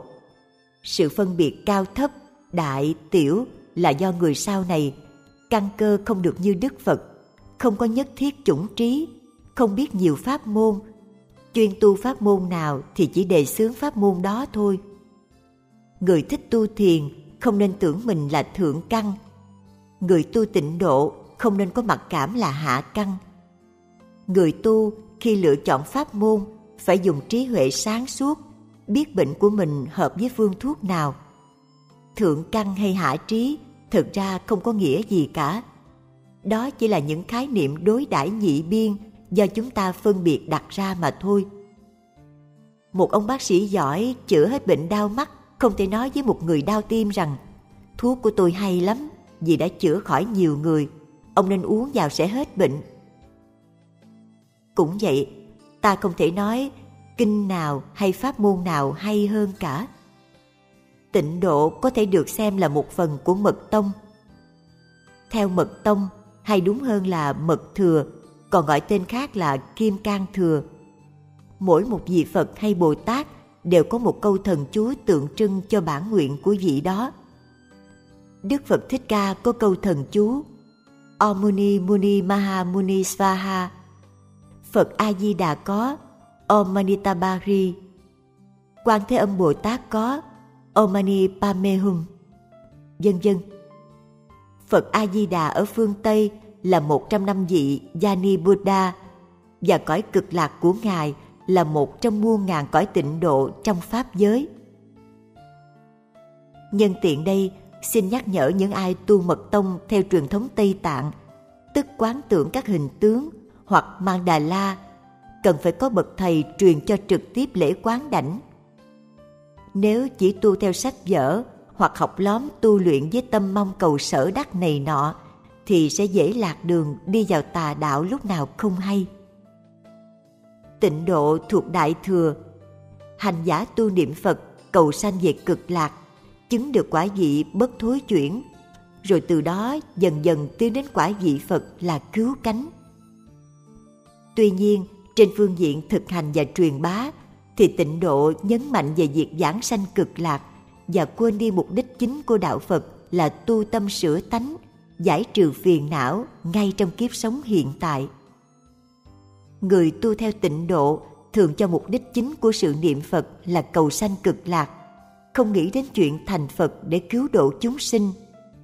Niệm Phật là để cầu thành Phật, và muốn thành Phật thì phải học làm Phật.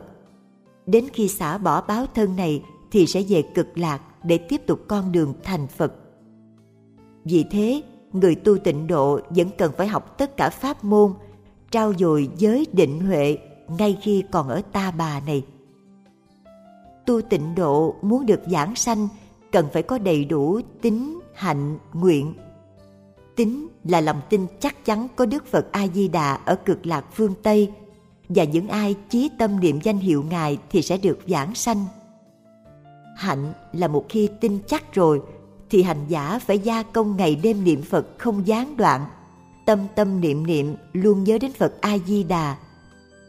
Nguyện là hành giả đem hồi hướng tất cả công đức tu hành niệm Phật, nguyện sanh cực lạc. Đại khái pháp môn tu tịnh độ là như vậy, vì có rất nhiều sách giảng về tịnh độ, độc giả có thể tìm nghiên cứu thêm.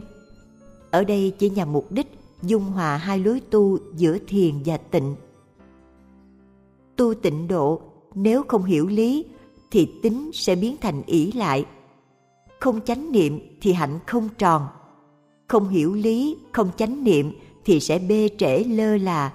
Do đó, nguyện sẽ không thành. Vì thế, những người trẻ khi tu theo tịnh độ cần phải trao dồi học hỏi để thông hiểu lý, phải tập thiền định để không cho phiền não chi phối và phải phát nguyện cứu khổ chúng sinh, lặp đi lặp lại những lời nguyện ấy. Giáo lý nhà phật gồm có chân không và diệu hữu. Thiền tông dựa trên không còn tịnh độ nương vào hữu tu thiền mà bác tịnh độ cho rằng không có thế giới cực lạc ở phương tây thì đó là chưa hiểu tự tánh vốn chân không mà diệu hữu tu tịnh độ mà bỏ thiền thì chưa hiểu tự tâm vốn diệu hữu nhưng không lìa chân không. Thiền và tịnh đều là những pháp môn của Phật để lại, tùy căn cơ mà chúng ta lựa chọn cho thích hợp. Người tu thiền có thể hồi hướng công phu cầu sanh tịnh độ nếu chưa hoàn toàn tự chủ và sợ căn cơ còn yếu. Người tu tịnh độ nên tập học giữ chánh niệm làm chủ tâm ý để đạt được an lạc ngay trong cuộc sống hiện tại – và sau khi chết thì về cực lạc. Ta có thể tu tập cả hai gọi là thiền tịnh song tu. Là hành giả đại thừa theo Bồ Tát hạnh, ta cần thực hành lục độ ba la mật, bố thí, trì giới, nhẫn nhục, tinh tấn, thiền định và trí huệ. Tu tịnh độ cũng cần thiền định để cho tâm an trụ không bị phiền não sai sử. Nhờ vậy niệm Phật mới dễ nhất tâm, và khi lâm chung không sợ tán loạn. Tu thiền thời nay không phải để giác ngộ mà cốt làm chủ tâm ý, thanh lọc thân tâm, sống an vui hạnh phúc và sau khi chết cầu về cực lạc để được gần Phật nghe Pháp. Được như thế có lợi hơn không? Dù theo thiền hay tịnh độ, người tu cần phải xa lánh thế tục, cố gắng tìm nơi rừng núi, thôn quê, trao dồi đạo hạnh, tích tụ công đức, bớt dính mắc vào chuyện thế gian, không để cho cuộc đời lôi cuốn. Xưa kia các thiền sư, sau khi ngộ đạo, đều tìm nơi ở ẩn tu luyện cho đến khi hoàn toàn làm chủ được tâm ý mới ra độ đời. Chư tổ tịnh độ như Ngài Huệ Diễn, Thiện Đạo, Vĩnh Minh, không những xiển dương dạy chúng niệm Phật mà chính mình cũng nhập thất niệm Phật làm gương tứ niệm xứ và Bồ Tát đạo. Bồ Tát nói cho đủ là Bồ Đề tác Đỏa, dịch âm từ chữ Bodhisattva, Sanskrit hay Bodhisatta, Pali. Bodhi là giác, Sattva là hữu tình. Bồ Tát là những người phát tâm nguyện đạt cho được đạo quả chánh đẳng chánh giác, tức là Phật. Phát nguyện như vậy có quá đáng không? Có kiêu ngạo quá không? Không, chỉ vì Bồ Tát có tâm đại từ đại bi, muốn cứu độ chúng sanh thoát khỏi cái khổ sanh tử luân hồi, nên mới phát nguyện thành Phật. Xưa kia, Đức Phật Thích Ca vì lý do nào lìa bỏ cung thành đi tu? Phải chăng vì thấy cảnh sanh già bệnh chết của chúng sanh mà quyết ra đi tìm giải thoát cho mình và cho người? Bồ Tát là người cầu thành Phật hay chỉ là người có tâm đại từ đại bi thôi? Cầu thành Phật mà không có tâm từ bi thì không thể có. Đại từ đại bi mà không có trí huệ thì cũng không thể cứu độ chúng sanh. Cứu khổ trong đạo Phật cần được hiểu là cứu khổ sanh tử luân hồi chứ không phải khổ vật chất hay tinh thần. Muốn cứu khổ chúng sanh một cách trọn vẹn và rốt ráo cần phải có trí tuệ toàn giác. Vậy, Bồ Tát là những người phát Bồ đề tâm, tức tâm nguyện thành Phật để cứu độ chúng sanh một cách toàn vẹn và rốt ráo. Đại từ bi chỉ là động lực đầu tiên thúc đẩy hành giả tiến bước trên Bồ Tát đạo và mục tiêu cuối cùng của Bồ Tát đạo là quả vị Phật. Vì trong quả vị Phật có đầy đủ các đức tánh đại từ, đại bi, đại hỷ, đại xã, đại hùng, đại lực để cứu độ chúng sanh. Một khi phát Bồ đề tâm một cách vững chắc rồi, Bồ Tát có thể lựa chọn tất cả pháp môn nào tùy theo căn cơ, sở thích và tâm nguyện của mình. Bồ Tát không bắt buộc phải tạo nhiều chùa to, tượng lớn, không bắt buộc phải đi khắp nơi thuyết pháp, giảng đạo. Ngược lại, cũng không bắt buộc phải vào rừng núi tu ẩn dật cho đến ngày thành Phật mới ra độ đời. Trường hợp của các đạo sư Tây Tạng như Milarepa xưa kia hoặc điển hình hiện tại là Kalu Rinpoche. Từ lúc mới phát tâm cho đến khi thành Phật, Bồ Tát vẫn tiếp tục phát triển tâm Bồ đề, tiếp tục cứu độ và làm lợi ích cho chúng sanh tùy theo căn cơ khả năng của mình. Bồ Tát không bắt buộc phải là thượng căn, thanh văn không hẳn là hạ trí. Bồ Tát chỉ các thanh văn nơi Bồ đề tâm thôi. Tất cả pháp môn Đức Phật để lại, không có pháp nào dành riêng cho Bồ Tát hay thanh văn cả. Thí dụ như tịnh độ được coi là một pháp môn thuộc Đại Thừa. Nhưng nếu người niệm Phật cầu về cực lạc với tâm niệm giải thoát cho chính mình khỏi cái khổ ta bà, thì người này đang biến tịnh độ thành tiểu thừa vậy. Khi nói về ba thừa, thanh văn, duyên giác, Bồ Tát, người ta thường nói như vậy. Thanh văn tu theo tứ đế, duyên giác tu theo thập nhị nhân duyên và Bồ Tát tu theo lục độ. Nói như vậy không đúng. Tứ đế là một chân lý, trong đó có đạo đế. Đạo đế là con đường đưa đến Niết Bàn. Đạo đế tức là đạo Phật. Đạo đế không phải chỉ có bát chánh đạo hoặc 37 phẩm trợ đạo thôi, mà tất cả 84.000 pháp môn đều được xem là đạo đế. Do đó, thập nhị nhân duyên và lục độ cũng thuộc đạo đế. Vậy pháp tu của duyên giác hay Bồ Tát cũng không nằm ngoài tứ đế. Trong 84.000 pháp môn của Đức Phật để lại, chỉ có một mùi vị, đó là vị giải thoát. Nhưng chúng ta lại có thói quen hay chia phe, xếp hạng. Pháp này là tiểu thừa, pháp kia đại thừa. Nếu tu theo đại thừa mà giảng tứ đế thì không hay, phải giảng pháp hoa, kim cang mới đúng. Từ sự phân chia và hiểu lầm danh nghĩa Bồ Tát, nên người tu theo đại thừa thường hay thích thọ Bồ Tát giới và coi thường giáo lý tiểu thừa. Theo Phật giáo, có ba hạng Bồ Tát là trí tuệ Bồ Tát, tính đức Bồ Tát và tinh tấn Bồ Tát. Trí tuệ Bồ Tát chú trọng phát triển trí tuệ và thực hành thiền định nhiều hơn là nhiệt thành với những hình thức lễ bái cúng dường bề ngoài.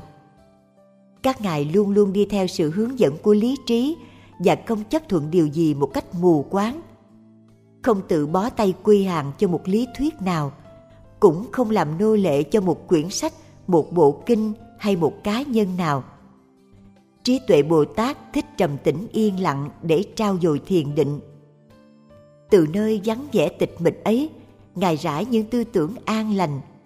Tuy trầm lặng nhưng hùng dũng, bủa khắp thế gian để đem lại sự hỗ trợ tinh thần cho nhân loại đau khổ. Tính Đức Bồ Tát đặt trọn niềm tin nơi hiệu lực của tâm thành. Sada hay niềm tin chân thành là đặc điểm chánh yếu của Ngài. Cùng với Sada, niềm tin nơi Tam Bảo như người bạn đồng hành trung tín, Ngài thành tựu mục tiêu. Tất cả những hình thức cụ thể lễ bái, thờ phượng là sở trường của tính Đức Bồ Tát. Tượng Phật là một nguồn gợi cảm quan trọng đối với Ngài. Tinh tấn Bồ Tát thì luôn luôn tìm cơ hội để phục vụ kẻ khác. Không có gì làm cho vị tinh tấn Bồ Tát hoan hỷ bằng tích cực phục vụ. Đối với các ngài, làm việc là hạnh phúc và hạnh phúc là làm việc. Không tích cực hoạt động phục vụ thì các ngài không có hạnh phúc. Theo kinh sách thì con đường của bậc trí tuệ Bồ Tát ngắn nhất. Tính Đức Bồ Tát phải trải qua một thời gian dài hơn và tinh tấn Bồ Tát còn dài hơn nữa. Trích Đức Phật và Phật Pháp Tứ niệm xứ là một phương pháp hành thiền dẫn đến trí tuệ giải thoát. Tự tánh nó không phải thanh văn hay Bồ Tát. Tuy nhiên, nếu phải so sánh và xếp loại với Bồ Tát đạo, thì tứ niệm xứ là một trong những con đường đi của trí tuệ Bồ Tát. Nếu hành giả theo Đại Thừa có tâm địa Bồ Tát, thì song song với việc tu tập tứ niệm xứ, tự thanh lọc bản tâm, hành giả phải thường tự nhắc nhở, phát nguyện và noi theo những gương đại bi của Quan Thế Âm Bồ Tát, đại trí của Văn Thù Bồ Tát và đại hạnh của Phổ Hiền Bồ Tát, nuôi dưỡng chí nguyện độ tha.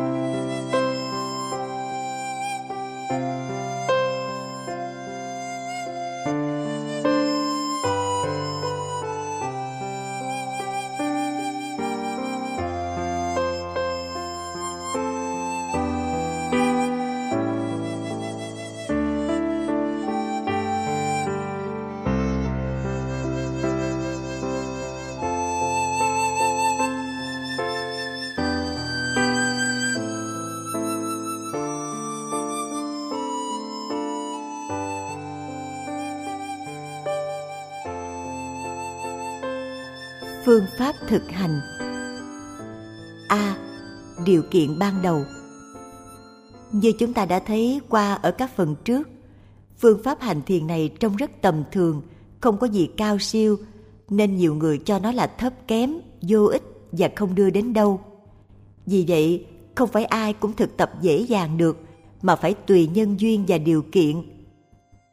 Một điều kiện ban đầu là phải ý thức được chân lý không thể có ngoài thực tại ngoài những gì rất tầm thường dù có tụng ba ngàn bộ pháp hoa mà không biết trở về nhìn quán chiếu nội tâm thì vẫn chưa nếm được mùi vị của Phật Pháp. 2. Tin tưởng chắc chắn Pháp hành thiền này sẽ đưa đến giác ngộ giải thoát. Lẽ dĩ nhiên, trước đó hành giả phải suy nghĩ thật chính chắn. 3 cần phát nguyện mạnh mẽ không cần phát những lời nguyện văn hoa dài dòng như trong các thời kinh, chỉ cần nguyện hai câu sau nguyện đời đời kiếp kiếp không xa lìa tam bảo, nguyện mau giải thoát cứu độ chúng sanh 4. Phải cố gắng tạo cho mình một bối cảnh thuận duyên. Nếu là tại gia cư sĩ, thì nên theo học những khóa thiền minh sát tuệ trong dịp nghỉ hè.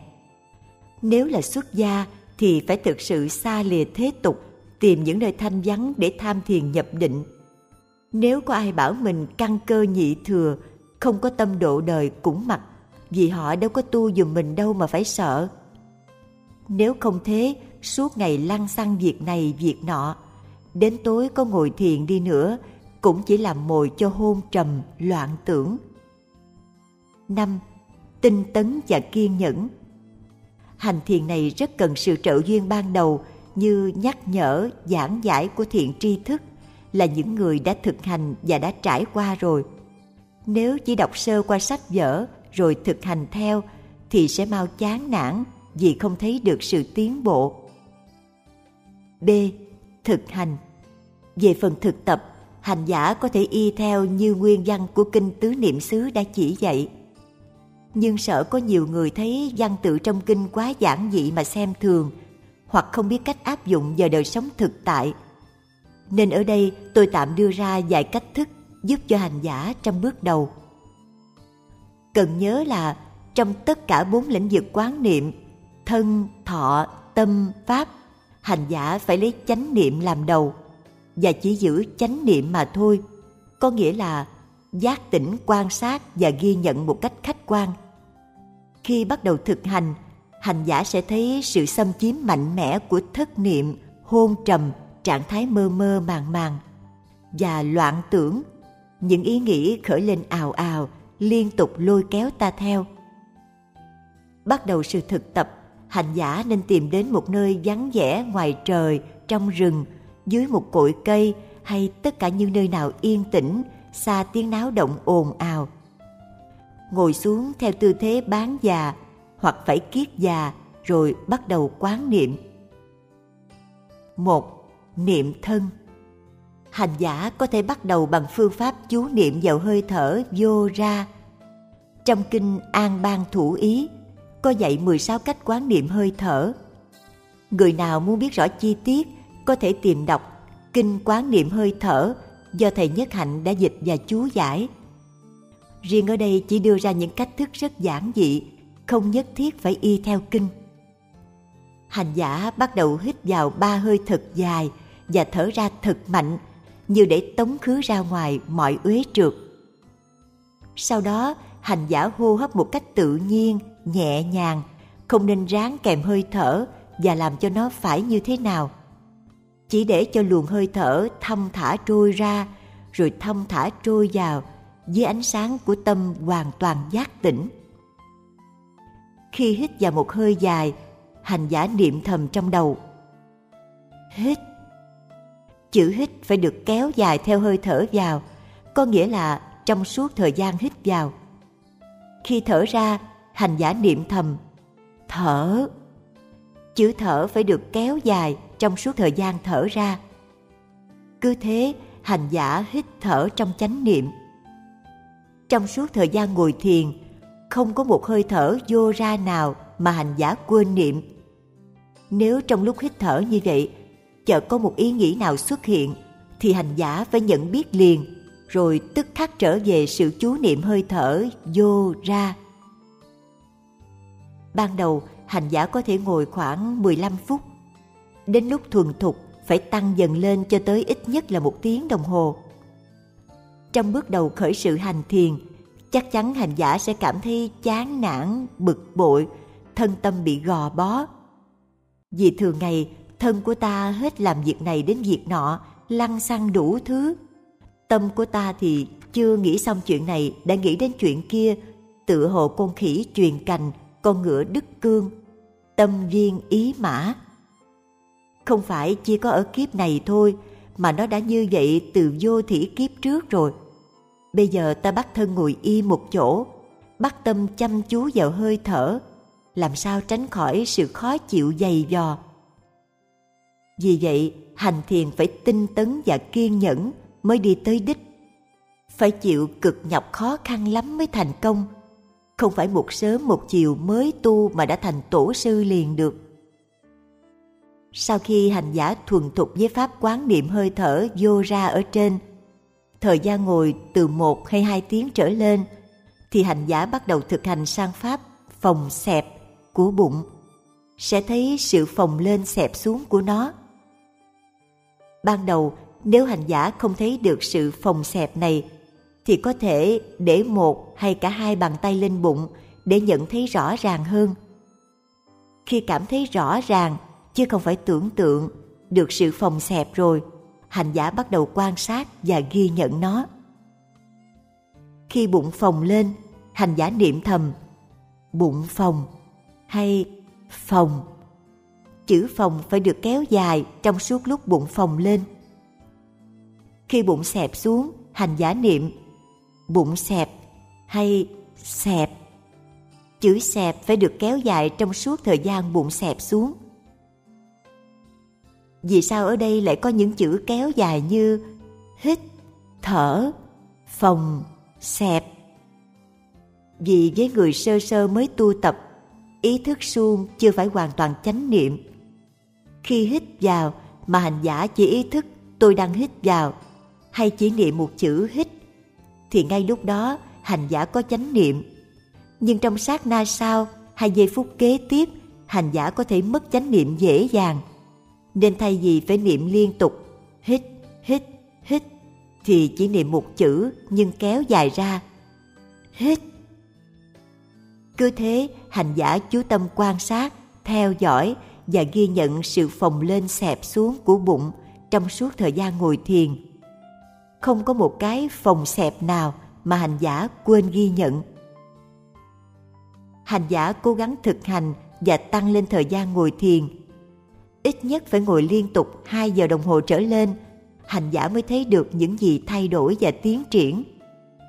Và khi thấy được những gì thay đổi, tiến triển đó, thì hành giả mới cảm thấy hứng thú trong việc thiền tập. Vì phải tinh tấn và kiên nhẫn nên ít có người thực hành pháp này Ngược lại, có rất nhiều người tu theo thiền ngoại đạo vì được quảng cáo mới tu đã xuất hồn hoặc có thần thông liền. Người tu chân chính cần phải biết rằng từ đời vô thỉ kiếp đến giờ ta đã bị vô minh, tà kiến, chấp trước bao phủ dày đặc. Làm sao mà trong phút chốc có thể gột rửa cho hoàn toàn được. Còn những việc như xuất hồn, thần thông đều là những ma chướng, ngoại đạo ta đã tích lũy chúng từ nhiều kiếp. Nên nay mới khởi vọng cầu liền có một cách dễ dàng. Đó là lý do tại sao người tu theo chánh pháp thì ít mà tu theo tà đạo lại nhiều. 2. Niệm thọ Khi hành giả ngồi lâu sẽ có những cảm giác phát sanh như mỏi mệt, đau nhức, ngứa ngáy, vân vân. Lúc đó hành giả hãy làm như sau – đang theo dõi sự phòng xẹp bỗng nhiên hành giả cảm thấy đau nhức nơi chân hành giả liền niệm có một cảm giác đau nhức đang phát sanh nơi chân. Hoặc hành giả có thể niệm một cách vắn tắt có sự đau. Niệm như vậy cũng đủ để cho hành giả ghi nhận một cách khách quan cảm giác đau đang có nơi chân. Hành giả tuyệt đối không được niệm tôi đang đau hay chân tôi đau sau khi niệm như vậy xong, hành giả lập tức trở về sự phòng xẹp của bụng. Tất cả những cảm giác đều trải qua tiến trình phát sanh, tăng trưởng, suy yếu, tan biến, chỉ có lâu hay mau mà thôi. Sau một thời gian, cảm giác đó bỗng biến mất thì hành giả niệm cảm giác đau đã biến mất hoặc cái đau đã hết. Nếu cảm giác đau không hết mà lại tăng thêm thì hành giả niệm cảm giác đau đang tăng. Rồi sau đó liền trở lại công việc chính là quán niệm sự phồng xẹp.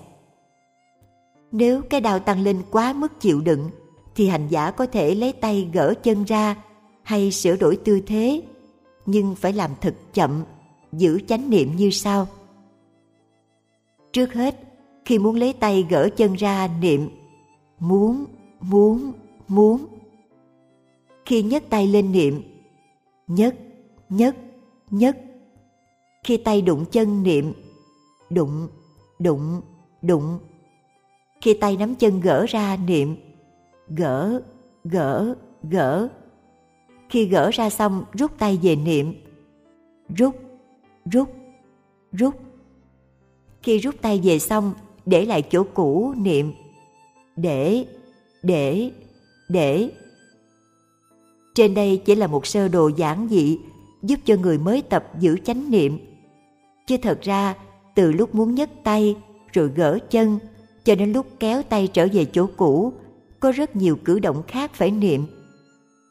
Trong lúc lấy tay gỡ chân ra, hành giả phải làm thật chậm. Vì thế nên mỗi cử động phải được niệm ít nhất ba lần. giúp cho hành giả giữ được chánh niệm. Khi thuần thục rồi thì hành giả không cần niệm như vậy nữa, mà chỉ cần giác tỉnh quan sát từng cử động trong từng sát na. Muốn được vậy, đương nhiên các động tác phải được làm thật là chậm. 3. Niệm tâm Niệm tâm là một việc rất quan trọng trong tứ niệm xứ. Trong thiền đốn ngộ có nói, kiến tánh khởi tu hay đốn ngộ tiệm tu. Tu ở đây là diệt trừ vọng tưởng. Niệm tâm chính là một phương pháp duy nhất để diệt trừ vọng tưởng. Niệm tâm là quan sát ghi nhận một cách khách quan những hoạt động của tâm. Hoạt động của tâm là những tư tưởng hay ý nghĩ chợt khởi chợt biến. Khi đang theo dõi sự phồng xẹp của bụng, bỗng nhiên có một ý nghĩ dù thiện hay ác khởi lên trong tâm, hành giả liền ghi nhận, niệm nó. Có một ý nghĩ đang phát sanh. Niệm như vậy đủ để ý nghĩ đó tan biến và hành giả phải lập tức trở về với sự phòng xẹp, không cần suy tư xem đó là tốt hay xấu. Nếu sau đó ý nghĩ đó trở lại, hoặc có một ý nghĩ khác thì hành giả cũng lại niệm. Có một ý nghĩ. Niệm một câu ngắn gọn như vậy đủ làm cho hành giả giác tỉnh và không chạy theo vọng tưởng. Trường hợp này giống như thiền sư Nhan, mỗi ngày thường ngồi trên tảng đá, lâu lâu tự gọi ông chủ. Tự đáp dạ. Tự nhắc, tỉnh tỉnh, chớ để người lừa. Ban đầu, hành giả có thể bị ý nghĩ đưa đi xa, rồi sau đó mới sực tỉnh. Thì lúc đó niệm, đó là một ý nghĩ. Khỏi cần phải niệm, ý nghĩ đã diệt. Vì khi ta niệm, đó là một ý nghĩ, thì ngay khi đó nó đã diệt mất rồi thực tập như vậy, lâu ngày hành giả sẽ không còn bị ý tưởng đem đi quá xa nữa, mà sẽ nhận ra chúng khi chúng vừa phát sanh. Ngoài giờ ngồi thiền, trong đời sống hàng ngày, nếu có những ý nghĩ tốt khởi lên trong đầu, hành giả đừng mừng cho là ta tốt, mà phải nhanh trí nhận ra đó là tâm khởi một ý nghĩ tốt.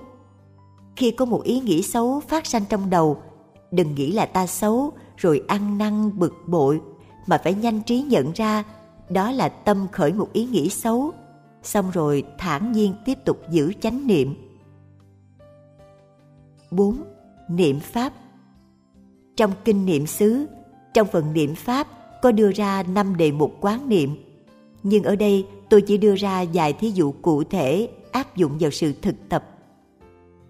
Đang ngồi thiền, bỗng bên ngoài có tiếng động như tiếng xe hơi, thì lúc đó hành giả niệm nghe, nghe, nghe. Đó là nương theo nhĩ căn. Hoặc niệm có tiếng động. Đó là nương theo thanh trần. Sau khi niệm như vậy xong, hành giả phải liền trở về sự phòng xẹp của bụng. Khi cảm thấy buồn ngủ, hành giả niệm có sự buồn ngủ đang phát sanh. Hoặc niệm vắng tắt, có sự buồn ngủ. Tuyệt đối không được niệm tôi đang buồn ngủ trên đây chỉ là gợi ý cho hành giả tu tập ban đầu. Về phần niệm pháp này khá phức tạp, vì chữ pháp có thể chỉ tất cả những sự vật trên cõi đời này. Muốn nói dễ hiểu hơn là những đối tượng của tâm thức đều gọi là pháp. Ngay cả ba phần niệm thân, niệm thọ, niệm tâm cũng có thể được xem thuộc niệm pháp. Người hành giả khôn ngoan, khéo léo sẽ từ những thí dụ trên tự sáng chế ra những phương thức áp dụng chánh niệm vào tất cả sự việc trong ngày. Sau đây là một thí dụ khác giúp cho hành giả giữ chánh niệm trong lúc ăn. Hành giả phải cử động một cách chậm chạp và để ý ghi nhận và niệm trong đầu tất cả những chi tiết về hành động đang diễn tiến. Khi đưa mắt nhìn đồ ăn, niệm, nhìn, đang nhìn. Khi đưa tay gấp đồ ăn, niệm, đưa đang đưa tay. Khi tay gấp trúng đồ ăn niệm. Gấp khi đem đồ ăn lên miệng niệm. Đem đang đem. Khi cúi đầu xuống gần đồ ăn niệm. Cúi đang cúi. Khi há miệng ra niệm. Há, đang há miệng.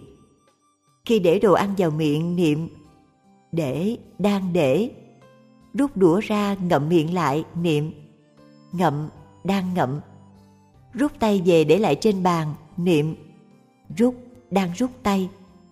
Khi tay đụng xuống bàn niệm đụng. Bắt đầu ngẩng cổ lên lại ngay thẳng niệm ngẩng, đang ngẩng. Khi nhai đồ ăn niệm nhai, nhai, nhai, niệm tối đa trong lúc nhai. Khi nuốt đồ ăn niệm nuốt. Sau khi đọc những hàng trên, độc giả có thể buồn cười, cho rằng đó là một việc làm kỳ cục. Ăn thì cứ việc ăn, tội gì phải để ý làm chậm chạp mất thì giờ, và phải niệm tới niệm lui. Trong số chúng ta đây, có rất nhiều người ăn mà không biết mình đang ăn. Vì trong bữa ăn, miệng nói chuyện, mắt nhìn tivi, đầu óc nghĩ chuyện này chuyện nọ, tay gắp đồ ăn mà mắt chẳng nhìn, rồi bỏ vào miệng nhai như một cái máy. Tất cả những hành động đều vô ý thức, được làm như một cái máy, và ta cho đó là một cái gì rất tự nhiên. Chính cái rất tự nhiên này là nghiệp dẫn dắt ta đó. Những người nào có thiện chí và ý thức được là từ xưa đến nay mình đã làm không biết bao nhiêu hành động vô ý thức thì hãy bắt đầu từ bây giờ trở về làm chủ lại tất cả những hành động cũng như ý nghĩ của mình hãy tập sống giác tỉnh như đức phật ban đầu thực tập chánh niệm hành giả sẽ nhận thấy có rất nhiều động tác bị quên niệm nhưng với sự kiên nhẫn và tinh tấn dần dần những động tác bị quên niệm đó sẽ bớt lần trong cuộc sống thường ngày khi lục căn tiếp xúc với lục trần hành giả phải tập niệm. Khi mắt thấy một vật hay hình dáng gì, hành giả không cần biết nó đẹp hay xấu, chỉ cần niệm thấy, thấy, thấy. Khi có một âm thanh gì lọt vào tai, không cần biết nó hay hay dở, dễ chịu hay khó chịu, chỉ cần niệm nghe, nghe, nghe. Lâu lâu hành giả có thể nhắc nhở mình bằng cách tự hỏi Thân bây giờ đang làm gì? ở trong tư thế nào cô cảm giác gì không tâm đang nghĩ gì cô nghe thấy gì không cứ như vậy trong lúc ngồi cũng như khi đi đứng tiếp xúc hành giả phải luôn luôn nhớ niệm đó gọi là chánh niệm vì thế hành thiền này không cố định ở ngồi mà trong tất cả các thời khác đi đứng nằm ngồi hành giả đều có thể tu tập được những khó khăn ban đầu. Chân sẽ bị đau nhức như có ai lấy dao chặt chân mình, như xương sắp gãy lìa, vân vân. Cảm giác khó chịu như bọ hay kiến làm ngứa ngáy. Ngồi lâu mệt mỏi, buồn ngủ, ngủ gục. vọng tưởng, ý nghĩ khởi lên tới tấp không ngừng. Còn nhiều những hiện tượng khác nữa, đó là tùy theo dòng nghiệp của mỗi người, không thể tả hết được. Tuy nhiên, hành giả chỉ cần nhớ giữ chánh niệm, theo dõi và ghi nhận thôi. Tất cả những gì đến thì sẽ phải đi, không sợ hãi cũng không vui mừng. Sau một thời gian cố gắng, hành giả sẽ vượt qua mọi trở ngại trên. Những điều nên tránh Bỏ qua không suy nghĩ đến bản lai diện mục, tánh giác hay những lý thiền đó chỉ là những danh từ gắn gượng diễn tả những gì không thể diễn tả được. Những gì bất khả tư nghị mà cứ được đem ra bàn luận, giảng giải thì nó không thực là bất khả tư nghị và chỉ gây thêm những thành kiến sai lầm về nó. Sự mong cầu Hành thiền này không có gì để mong cầu cả, mà chỉ ghi nhận một cách khách quan tất cả những gì xảy đến, không bám víu mà cũng không xua đuổi gặp Phật biết Phật, gặp ma biết ma. Chỉ cần biết và ghi nhận, rồi sau đó liền trở về với thực tại. Không cần phải quá hung bạo như thiền tông, gặp Phật giết Phật, gặp ma giết ma. Vì không có sự mong cầu, bám víu hay xua đuổi, nên người hành thiền này không thể điên được, vì lúc nào cũng làm chủ được mình, không chạy theo vọng tưởng điên đảo. Người tu thiền mà bị điên là vì trong tâm có sự mong cầu bất chánh, vọng cầu. mong được thần thông hay quyền năng nào đó không hiểu giáo lý vô ngã và như huyễn nên khi có vọng tưởng hay gặp cảnh giới kỳ lạ thì phóng tâm theo nên dễ bị điên tránh những cuộc đàm luận không ích lợi. Xưa kia đức phật có dạy, này các tỳ khưu, khi gặp nhau, các thầy có hai việc nên làm. Một là nói về phật pháp, hai là giữ sự im lặng. Ngay cả về sự hành thiền này cũng vậy, có ai hỏi mới nói, không hỏi thì thôi. Hành giả luôn giữ tâm vắng lặng để ghi nhận sự vật. Những điều cần biết trong khi tọa thiền, nếu có những trở ngại về phần thể xác, sắc, hành giả có thể nhận biết dễ dàng. Nhưng về phần tâm thức, danh, thì hành giả cẩn thận để ý những điều sau. Khi có những ý nghĩ khởi lên tới tấp, hành giả phải giác tỉnh nhận diện ra liền.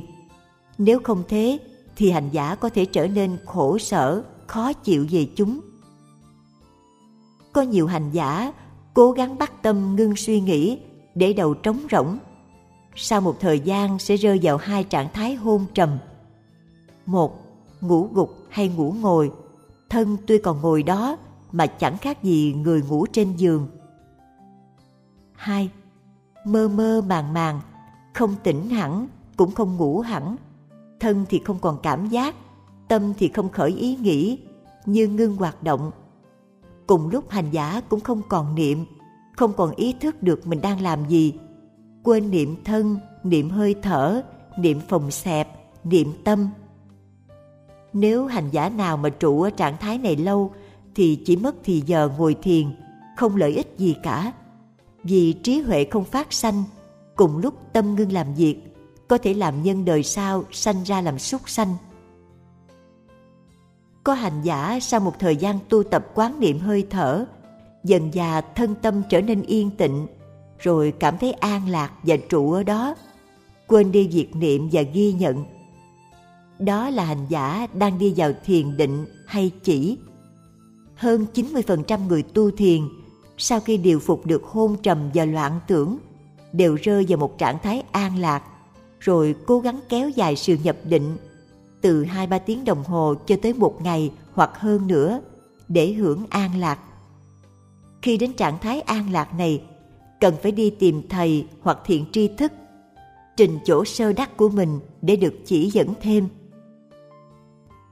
Tứ niệm xứ thuộc về thiền tuệ hay thiền minh sát. Chỉ có thiền tuệ mới làm phát sinh trí tuệ, giúp cho hành giả thấy rõ được thực tướng của dạng hữu, diệt trừ tận gốc của vô minh, đưa đến giải thoát. Còn thiền định chỉ đưa hành giả đến những cơn định, trong đó hành giả hưởng sự an lạc nhất thời, không tạo thêm nghiệp mới, nhưng trí huệ không phát triển. Và những phiền não gốc vẫn còn nguyên chưa diệt trừ, do đó không thể đưa đến giải thoát. Kết luận Pháp hành thiền tứ niệm xứ minh sát tuệ, bao hàm việc thành tựu tri kiến bằng cách quan sát trực tiếp, thấy sự vật đúng theo thực tướng của nó. Tri kiến này vượt ra ngoài mọi lý luận hay suy tưởng có được do trí thức và tiến đến những chứng nghiệm thật sự về đời sống cùng sự vật liên quan đến thực tại. Hoàn toàn thấu triệt được thực tướng của dạng pháp như vậy hoàn toàn nhận thức bản chất thực sự của ngũ uẩn. Hành giả sống an nhiên tự tại, không còn bám vào bất cứ thứ gì trên thế gian nữa. Không còn phiền não hệ lụy. Đây há chẳng phải mục tiêu của mọi phật tử tìm cầu giải thoát.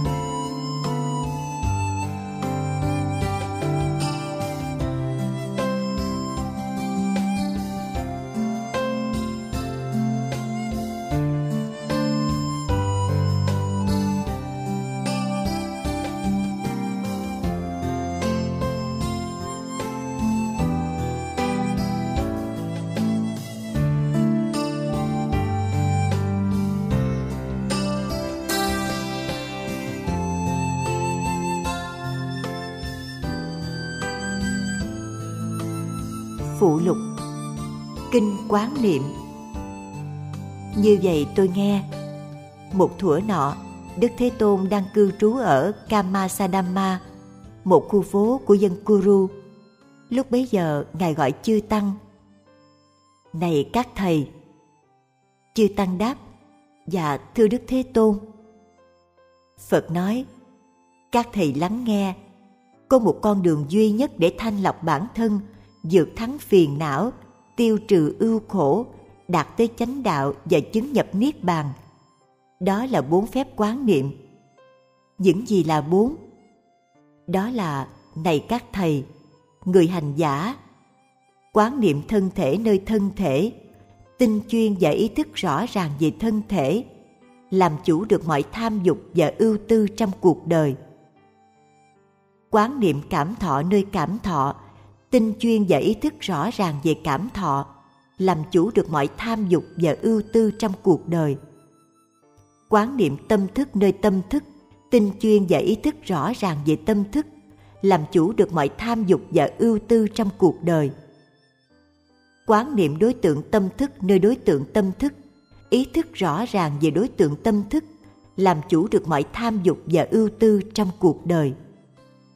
Này các thầy người hành giả quán niệm thân thể nơi thân thể bằng cách nào người ấy đến một khu rừng hoặc một gốc cây hoặc một nơi thanh vắng, ngồi xuống theo tư thế kiết già, giữ lưng ngay thẳng và đặt mình trong sự quán niệm.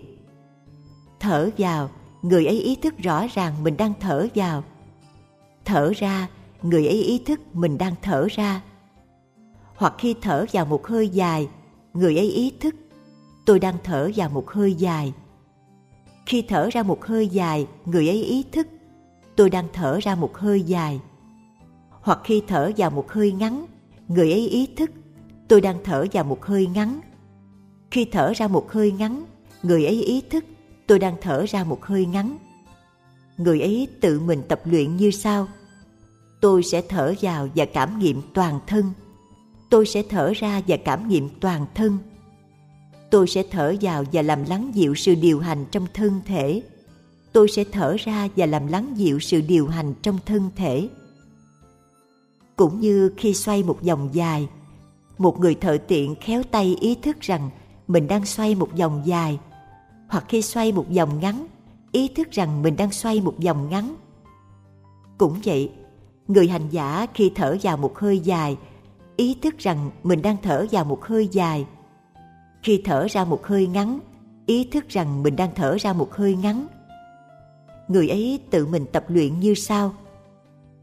Tôi sẽ thở vào và cảm nghiệm toàn thân. Tôi sẽ thở ra và làm lắng dịu sự điều hành trong thân thể. Cứ như thế, hành giả sống trong sự thường trực quán niệm thân thể nơi thân thể.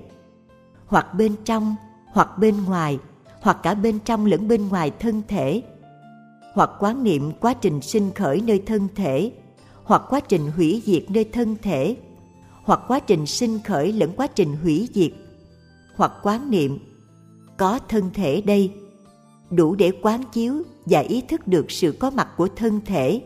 Và như vậy, người ấy sống một cách tự do, không bám víu vào bất cứ thứ gì trong cuộc đời. Cứ như thế mà người hành giả quán niệm thân thể nơi thân thể lại nữa, này các thầy, khi đi, hành giả cũng ý thức rằng mình đang đi. Khi đứng, ý thức rằng mình đang đứng. Khi ngồi, ý thức rằng mình đang ngồi. Khi nằm, ý thức rằng mình đang nằm. Bất cứ thân thể mình đang được sử dụng trong tư thế nào, hành giả cũng ý thức được về tư thế ấy. Cứ như thế, hành giả sống trong sự thường trực quán niệm thân thể nơi thân thể hoặc bên trong, hoặc bên ngoài, hoặc cả bên trong lẫn bên ngoài thân thể. Hoặc quán niệm quá trình sinh khởi nơi thân thể, hoặc quá trình hủy diệt nơi thân thể, hoặc quá trình sinh khởi lẫn quá trình hủy diệt. Hoặc quán niệm, có thân thể đây đủ để quán chiếu và ý thức được sự có mặt của thân thể. Và như vậy, người ấy sống một cách tự do, không bám víu vào bất cứ thứ gì trong cuộc đời cứ như thế mà hành giả quán niệm thân thể nơi thân thể. Lại nữa, khi đi tới hoặc đi lui, hành giả cũng ý thức rõ ràng về việc ấy.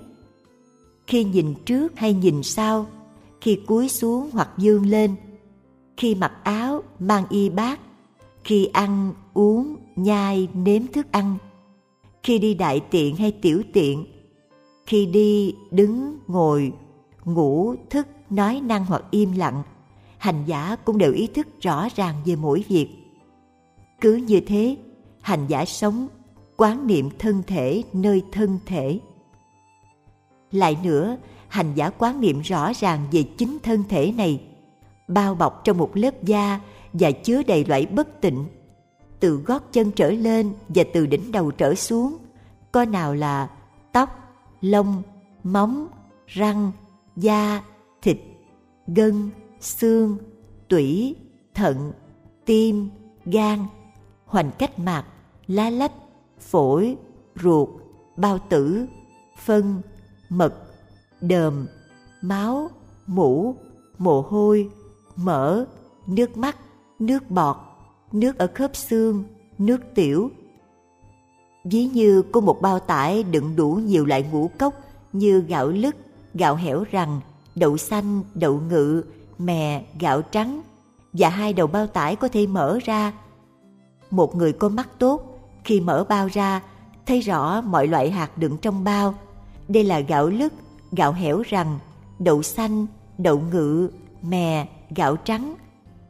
Cũng như thế, khi quan sát về chính thân thể mình, hành giả thấy được mọi thứ từ gót chân lên đỉnh đầu và từ đỉnh đầu xuống đến gót chân bao bọc trong một lớp da và chứa đầy loại bất tịnh. Thuộc về thân thể này, có nào là tóc, lông, móng, răng, da, thịt, gân, xương, tủy, thận, tim, gan, hoành cách mạc, lá lách, phổi, ruột, bao tử, phân, mật, đờm, máu, mũ, mồ hôi, mỡ, nước mắt, nước bọt nước ở khớp xương, nước tiểu. Cứ như thế, hành giả sống, quán niệm thân thể nơi thân thể. Lại nữa, trong bất cứ tư thế nào của thân thể này, hành giả cũng quán chiếu về những yếu tố tạo nên thân thể. Trong thân thể này có yếu tố rắn chắc, yếu tố lưu nhuận, yếu tố viêm nhiệt và yếu tố chuyển động. Như một người đồ tể rành nghề giết một con bò ngồi giữa ngã tư mà xẻ con bò ra thành nhiều phần. Hành giả cũng vậy. Trong bất cứ tư thế nào của thân thể này, cũng quán chiếu những yếu tố tạo nên thân thể. Trong thân thể này có yếu tố rắn chắc, yếu tố lưu nhuận, yếu tố viêm nhiệt và yếu tố chuyển động. Cứ như thế, hành giả sống, quán niệm thân thể nơi thân thể. Lại ví như khi thấy một xác chết bị liện bỏ vào bãi tha ma đã được một ngày hai ngày hay ba ngày. Sình lên thâm tím thối rửa, hành giả liền quán chiếu về thân thể mình. Chính thân thể ta đây cũng vậy sẽ trở thành như thế không có lối nào tránh thoát. Cứ như thế hành giả sống quán niệm thân thể nơi thân thể. Rồi như thấy một xác chết bị liện bỏ trong bãi tha ma bị quạ rỉa hoặc diều hâu, kênh kênh, hoặc chó sói rừng ăn và các loài dòi bỏ rút rỉa. Hành giả liền quán chiếu về thân thể mình. Chính thân thể ta đây cũng vậy, sẽ trở thành như thế, không có lối nào tránh thoát. Cứ như thế, hành giả sống, quán niệm thân thể nơi thân thể. Rồi như thấy một xác chết bị liện bỏ trong bãi tha ma, chỉ còn là một bộ xương dính ít thịt và máu còn núi liền nhau nhờ gân cốt. Hoặc không còn thịt nhưng còn dính chút máu. Hoặc không còn chút thịt và chút máu nào. Hoặc các khúc xương bị dứt rời rạc đó đây, không còn dính liền nhau nữa. Chỗ này là xương tay, chỗ kia là xương bàn chân, chỗ này là xương cẳng, chỗ kia là xương mông, đây là xương sống, kia là đầu lâu. Hành giả liền quán chiếu về thân thể mình. Cứ như thế hành giả sống, quán niệm thân thể nơi thân thể. Rồi như thấy một xác chết bị liện bỏ trong bãi tha ma, chỉ còn lại một mớ xương trắng màu vỏ ốc, một mớ xương khô đã hơn một năm, một mớ xương mục tan thành bụi. Hành giả liền quán chiếu về thân thể mình. Cứ như thế, hành giả sống, quán niệm thân thể nơi thân thể.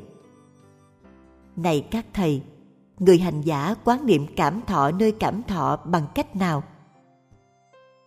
Mỗi khi có một cảm thọ khoái lạc, hành giả ý thức rằng ta đang có một cảm thọ khoái lạc. Mỗi khi có một cảm thọ khổ đau, hành giả ý thức rằng ta đang có một cảm thọ khổ đau. Mỗi khi có một cảm thọ không khoái lạc cũng không khổ đau, hành giả ý thức rằng ta đang có một cảm thọ không khoái lạc cũng không khổ đau khi có một cảm thọ khoái lạc vật chất, hành giả ý thức rằng mình đang có một cảm thọ khoái lạc vật chất. Khi có một cảm thọ khoái lạc tinh thần, hành giả ý thức rằng mình đang có một cảm thọ khoái lạc tinh thần. Khi có một cảm thọ khổ đau vật chất, một cảm thọ khổ đau tinh thần, hành giả ý thức rằng mình đang có một cảm thọ khổ đau vật chất, một cảm thọ khổ đau tinh thần. Khi có một cảm thọ vật chất một cảm thọ tinh thần không khoái lạc, cũng không khổ đau. Hành giả ý thức rằng, mình có một cảm thọ vật chất, một cảm thọ tinh thần không khoái lạc, cũng không khổ đau. Cứ như thế, hành giả sống trong sự thường trực quán niệm cảm thọ nơi cảm thọ. Hoặc bên trong hoặc bên ngoài, hoặc cả bên trong lẫn bên ngoài cảm thọ.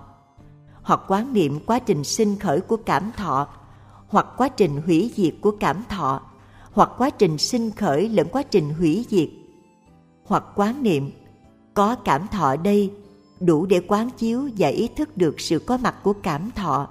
Và như vậy, người ấy sống một cách tự do, không bám víu vào bất cứ thứ gì trong cuộc đời. Cứ như thế mà hành giả quán niệm cảm thọ nơi cảm thọ. Này các thầy, hành giả quán niệm tâm thức nơi tâm thức bằng cách nào? Mỗi khi tâm thức có tham dục, hành giả ý thức là tâm thức mình có tham dục. Khi không có tham dục, hành giả ý thức là tâm thức mình không có tham dục. Mỗi khi tâm thức có sân hận, hành giả ý thức là tâm thức mình có sân hận. Khi tâm thức không có sân hận, hành giả ý thức là tâm thức mình không có sân hận. Mỗi khi tâm thức có si mê, hành giả ý thức là tâm thức mình có si mê khi không có si mê hành giả ý thức là tâm thức mình không có si mê mỗi khi tâm thức có thu nhiếp là tâm thức mình có thu nhiếp khi tâm thức đang tán loạn là tâm thức mình đang tán loạn mỗi khi tâm thức trở thành rộng lớn là tâm thức mình trở thành rộng lớn mỗi khi tâm thức trở thành hạn hẹp là tâm thức mình trở thành hạn hẹp mỗi khi tâm thức đạt đến trạng thái cao nhất là tâm thức mình đạt đến trạng thái cao nhất. Khi không đạt đến trạng thái cao nhất là tâm thức mình không đạt đến trạng thái cao nhất. Mỗi khi tâm thức có định là tâm thức mình có định. Khi không có định là tâm thức mình không có định. Mỗi khi tâm thức được giải thoát là tâm thức mình được giải thoát. Khi không có giải thoát là tâm thức mình không có giải thoát. Cứ như thế hành giả sống trong sự thường trực quán niệm tâm thức nơi tâm thức, hoặc bên trong, hoặc bên ngoài, hoặc cả bên trong lẫn bên ngoài tâm thức, hoặc quán niệm quá trình sinh khởi nơi tâm thức, hoặc quá trình hủy diệt nơi tâm thức, hoặc quá trình sinh khởi lẫn quá trình hủy diệt, hoặc quán niệm, có tâm thức đây, đủ để quán chiếu và ý thức được sự có mặt của tâm thức. Và như vậy, người ấy sống một cách tự do không bám víu vào bất cứ thứ gì trong cuộc đời. Cứ như thế mà hành giả quán thức tâm thức nơi tâm thức.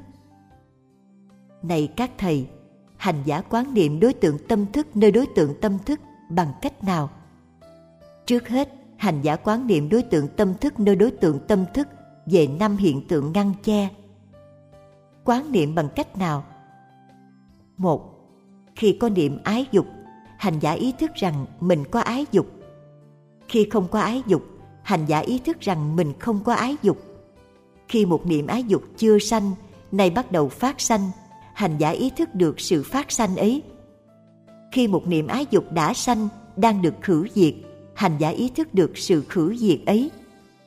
Khi một niệm ái dục đã được khử diệt và không còn phát khởi lại nữa, hành giả cũng ý thức được điều đó. 2.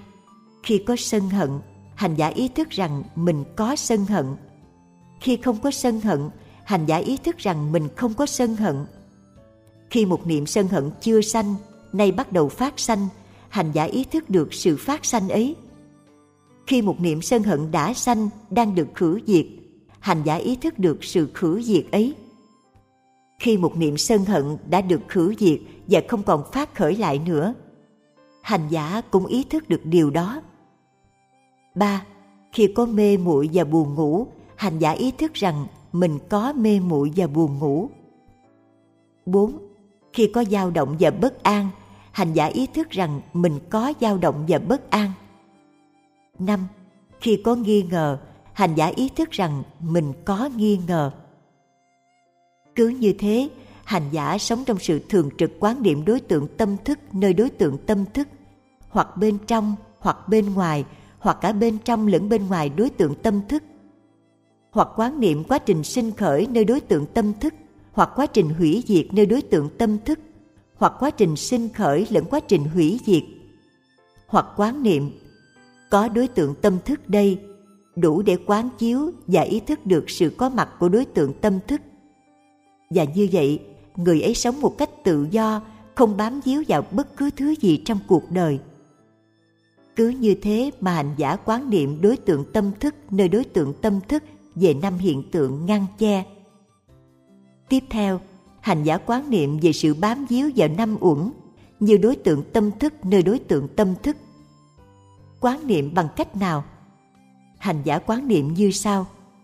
Đây là hình sắc vật chất, đây là sự phát sinh của hình sắc vật chất và đây là sự hủy diệt của hình sắc vật chất. Đây là cảm thọ, đây là sự phát sinh của cảm thọ và đây là sự hủy diệt của cảm thọ. Đây là tri giác, đây là sự phát sinh của tri giác và đây là sự hủy diệt của tri giác. Đây là dẫn lực, đây là sự phát sinh của dẫn lực và đây là sự hủy diệt của dẫn lực. Đây là ý thức, đây là sự phát sinh của ý thức và đây là sự hủy diệt của ý thức. Cứ như thế, hành giả sống, quán niệm về sự bám víu vào năm uẩn. Tiếp theo, hành giả quán niệm về sáu giác quan và sáu loại đối tượng như đối tượng tâm thức nơi đối tượng tâm thức. Quán niệm như thế nào? Hành giả ý thức về mắt và đối tượng của mắt là hình sắc, về sự ràng buộc tạo nên do mắt và hình sắc. Hành giả ý thức về sự ràng buộc chưa sanh nay đang phát sanh, về sự ràng buộc đã phát sanh nay đang được khử diệt – về sự ràng buộc đã được khử diệt và không còn tái phát lại nữa.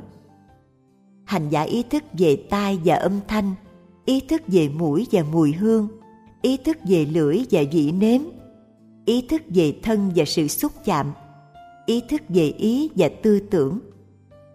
Cứ như thế, hành giả sống, quán niệm về sáu giác quan và sáu loại đối tượng. Tiếp theo, hành giả quán niệm về bảy yếu tố của sự giác ngộ như đối tượng tâm thức nơi đối tượng tâm thức. Quán niệm như thế nào? Một, khi có yếu tố chánh niệm, hành giả ý thức là mình có chánh niệm. Khi không có chánh niệm, hành giả ý thức là mình không có chánh niệm. Hành giả có ý thức về một chánh niệm chưa sanh nay đang phát sanh, một chánh niệm đã phát sanh nay đang thành tựu. Hai, khi có yếu tố trạch pháp, hành giả ý thức là mình có trạch pháp 3. Khi có yếu tố tinh tấn, hành giả ý thức là mình có tinh tấn. 4. Khi có yếu tố hoan hỷ, hành giả ý thức là mình có hoan hỷ. 5. Khi có yếu tố khinh an, hành giả ý thức là mình có khinh an. 6. Khi có yếu tố định, hành giả ý thức là mình có định. 7. Khi có yếu tố hành xả, hành giả ý thức là mình có hành xả. Cứ như thế, hành giả sống, quán niệm về bảy yếu tố của sự giác ngộ. Tiếp theo, hành giả quán niệm về bốn sự thật cao quý như đối tượng tâm thức nơi đối tượng tâm thức. Quán niệm như thế nào? Khi sự kiện là khổ đau, hành giả quán niệm đây là khổ đau khi sự kiện là nguyên nhân đưa đến khổ đau hành giả quán niệm đây là nguyên nhân đưa đến khổ đau khi sự kiện là sự chấm dứt khổ đau, hành giả quán niệm, đây là sự chấm dứt khổ đau. Khi sự kiện là con đường dẫn đến sự chấm dứt khổ đau, hành giả quán niệm, đây là con đường dẫn đến sự chấm dứt khổ đau. Cứ như thế, hành giả sống trong sự thường trực quán niệm về bốn sự thật cao quý như đối tượng tâm thức nơi đối tượng tâm thức, hoặc quán niệm bên trong, hoặc quán niệm bên ngoài hoặc quán niệm cả bên trong lẫn bên ngoài đối tượng, hoặc quán niệm quá trình sinh khởi nơi đối tượng tâm thức, hoặc quá trình hủy diệt nơi tâm thức, hoặc quá trình sinh khởi lẫn quá trình hủy diệt, hoặc quán niệm có đối tượng tâm thức đây, đủ để quán chiếu và ý thức được sự có mặt của đối tượng tâm thức. Và như vậy, người ấy sống một cách tự do, không bám víu vào bất cứ thứ gì trong cuộc đời cứ như thế mà hành giả quán niệm về bốn sự thật cao quý như đối tượng tâm thức, nơi đối tượng tâm thức. Này các thầy, người nào thực hành bốn phép quán niệm như trên trong bảy năm, người ấy có thể đạt được quả vị chánh trí ngay ở đây và trong đời này. Hoặc nếu còn dư báo thì cũng đạt được quả vị không còn trở lại. Này các thầy, đừng nói gì đến bảy năm người nào thực hành bốn phép quán niệm trên trong sáu năm hoặc năm năm, bốn năm, ba năm, hai năm hoặc một năm thì cũng có thể trông chờ đạt được quả vị chánh trí ngay ở đây và trong đời này.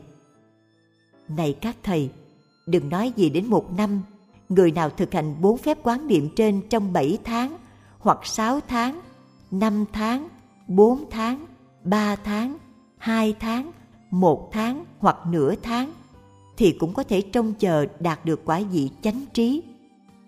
Này các thầy, đừng nói gì đến nửa tháng, người nào thực hành bốn phép quán niệm trên trong một tuần, người ấy cũng có thể trông chờ đạt được quả vị chánh trí ngay ở đây và trong đời này.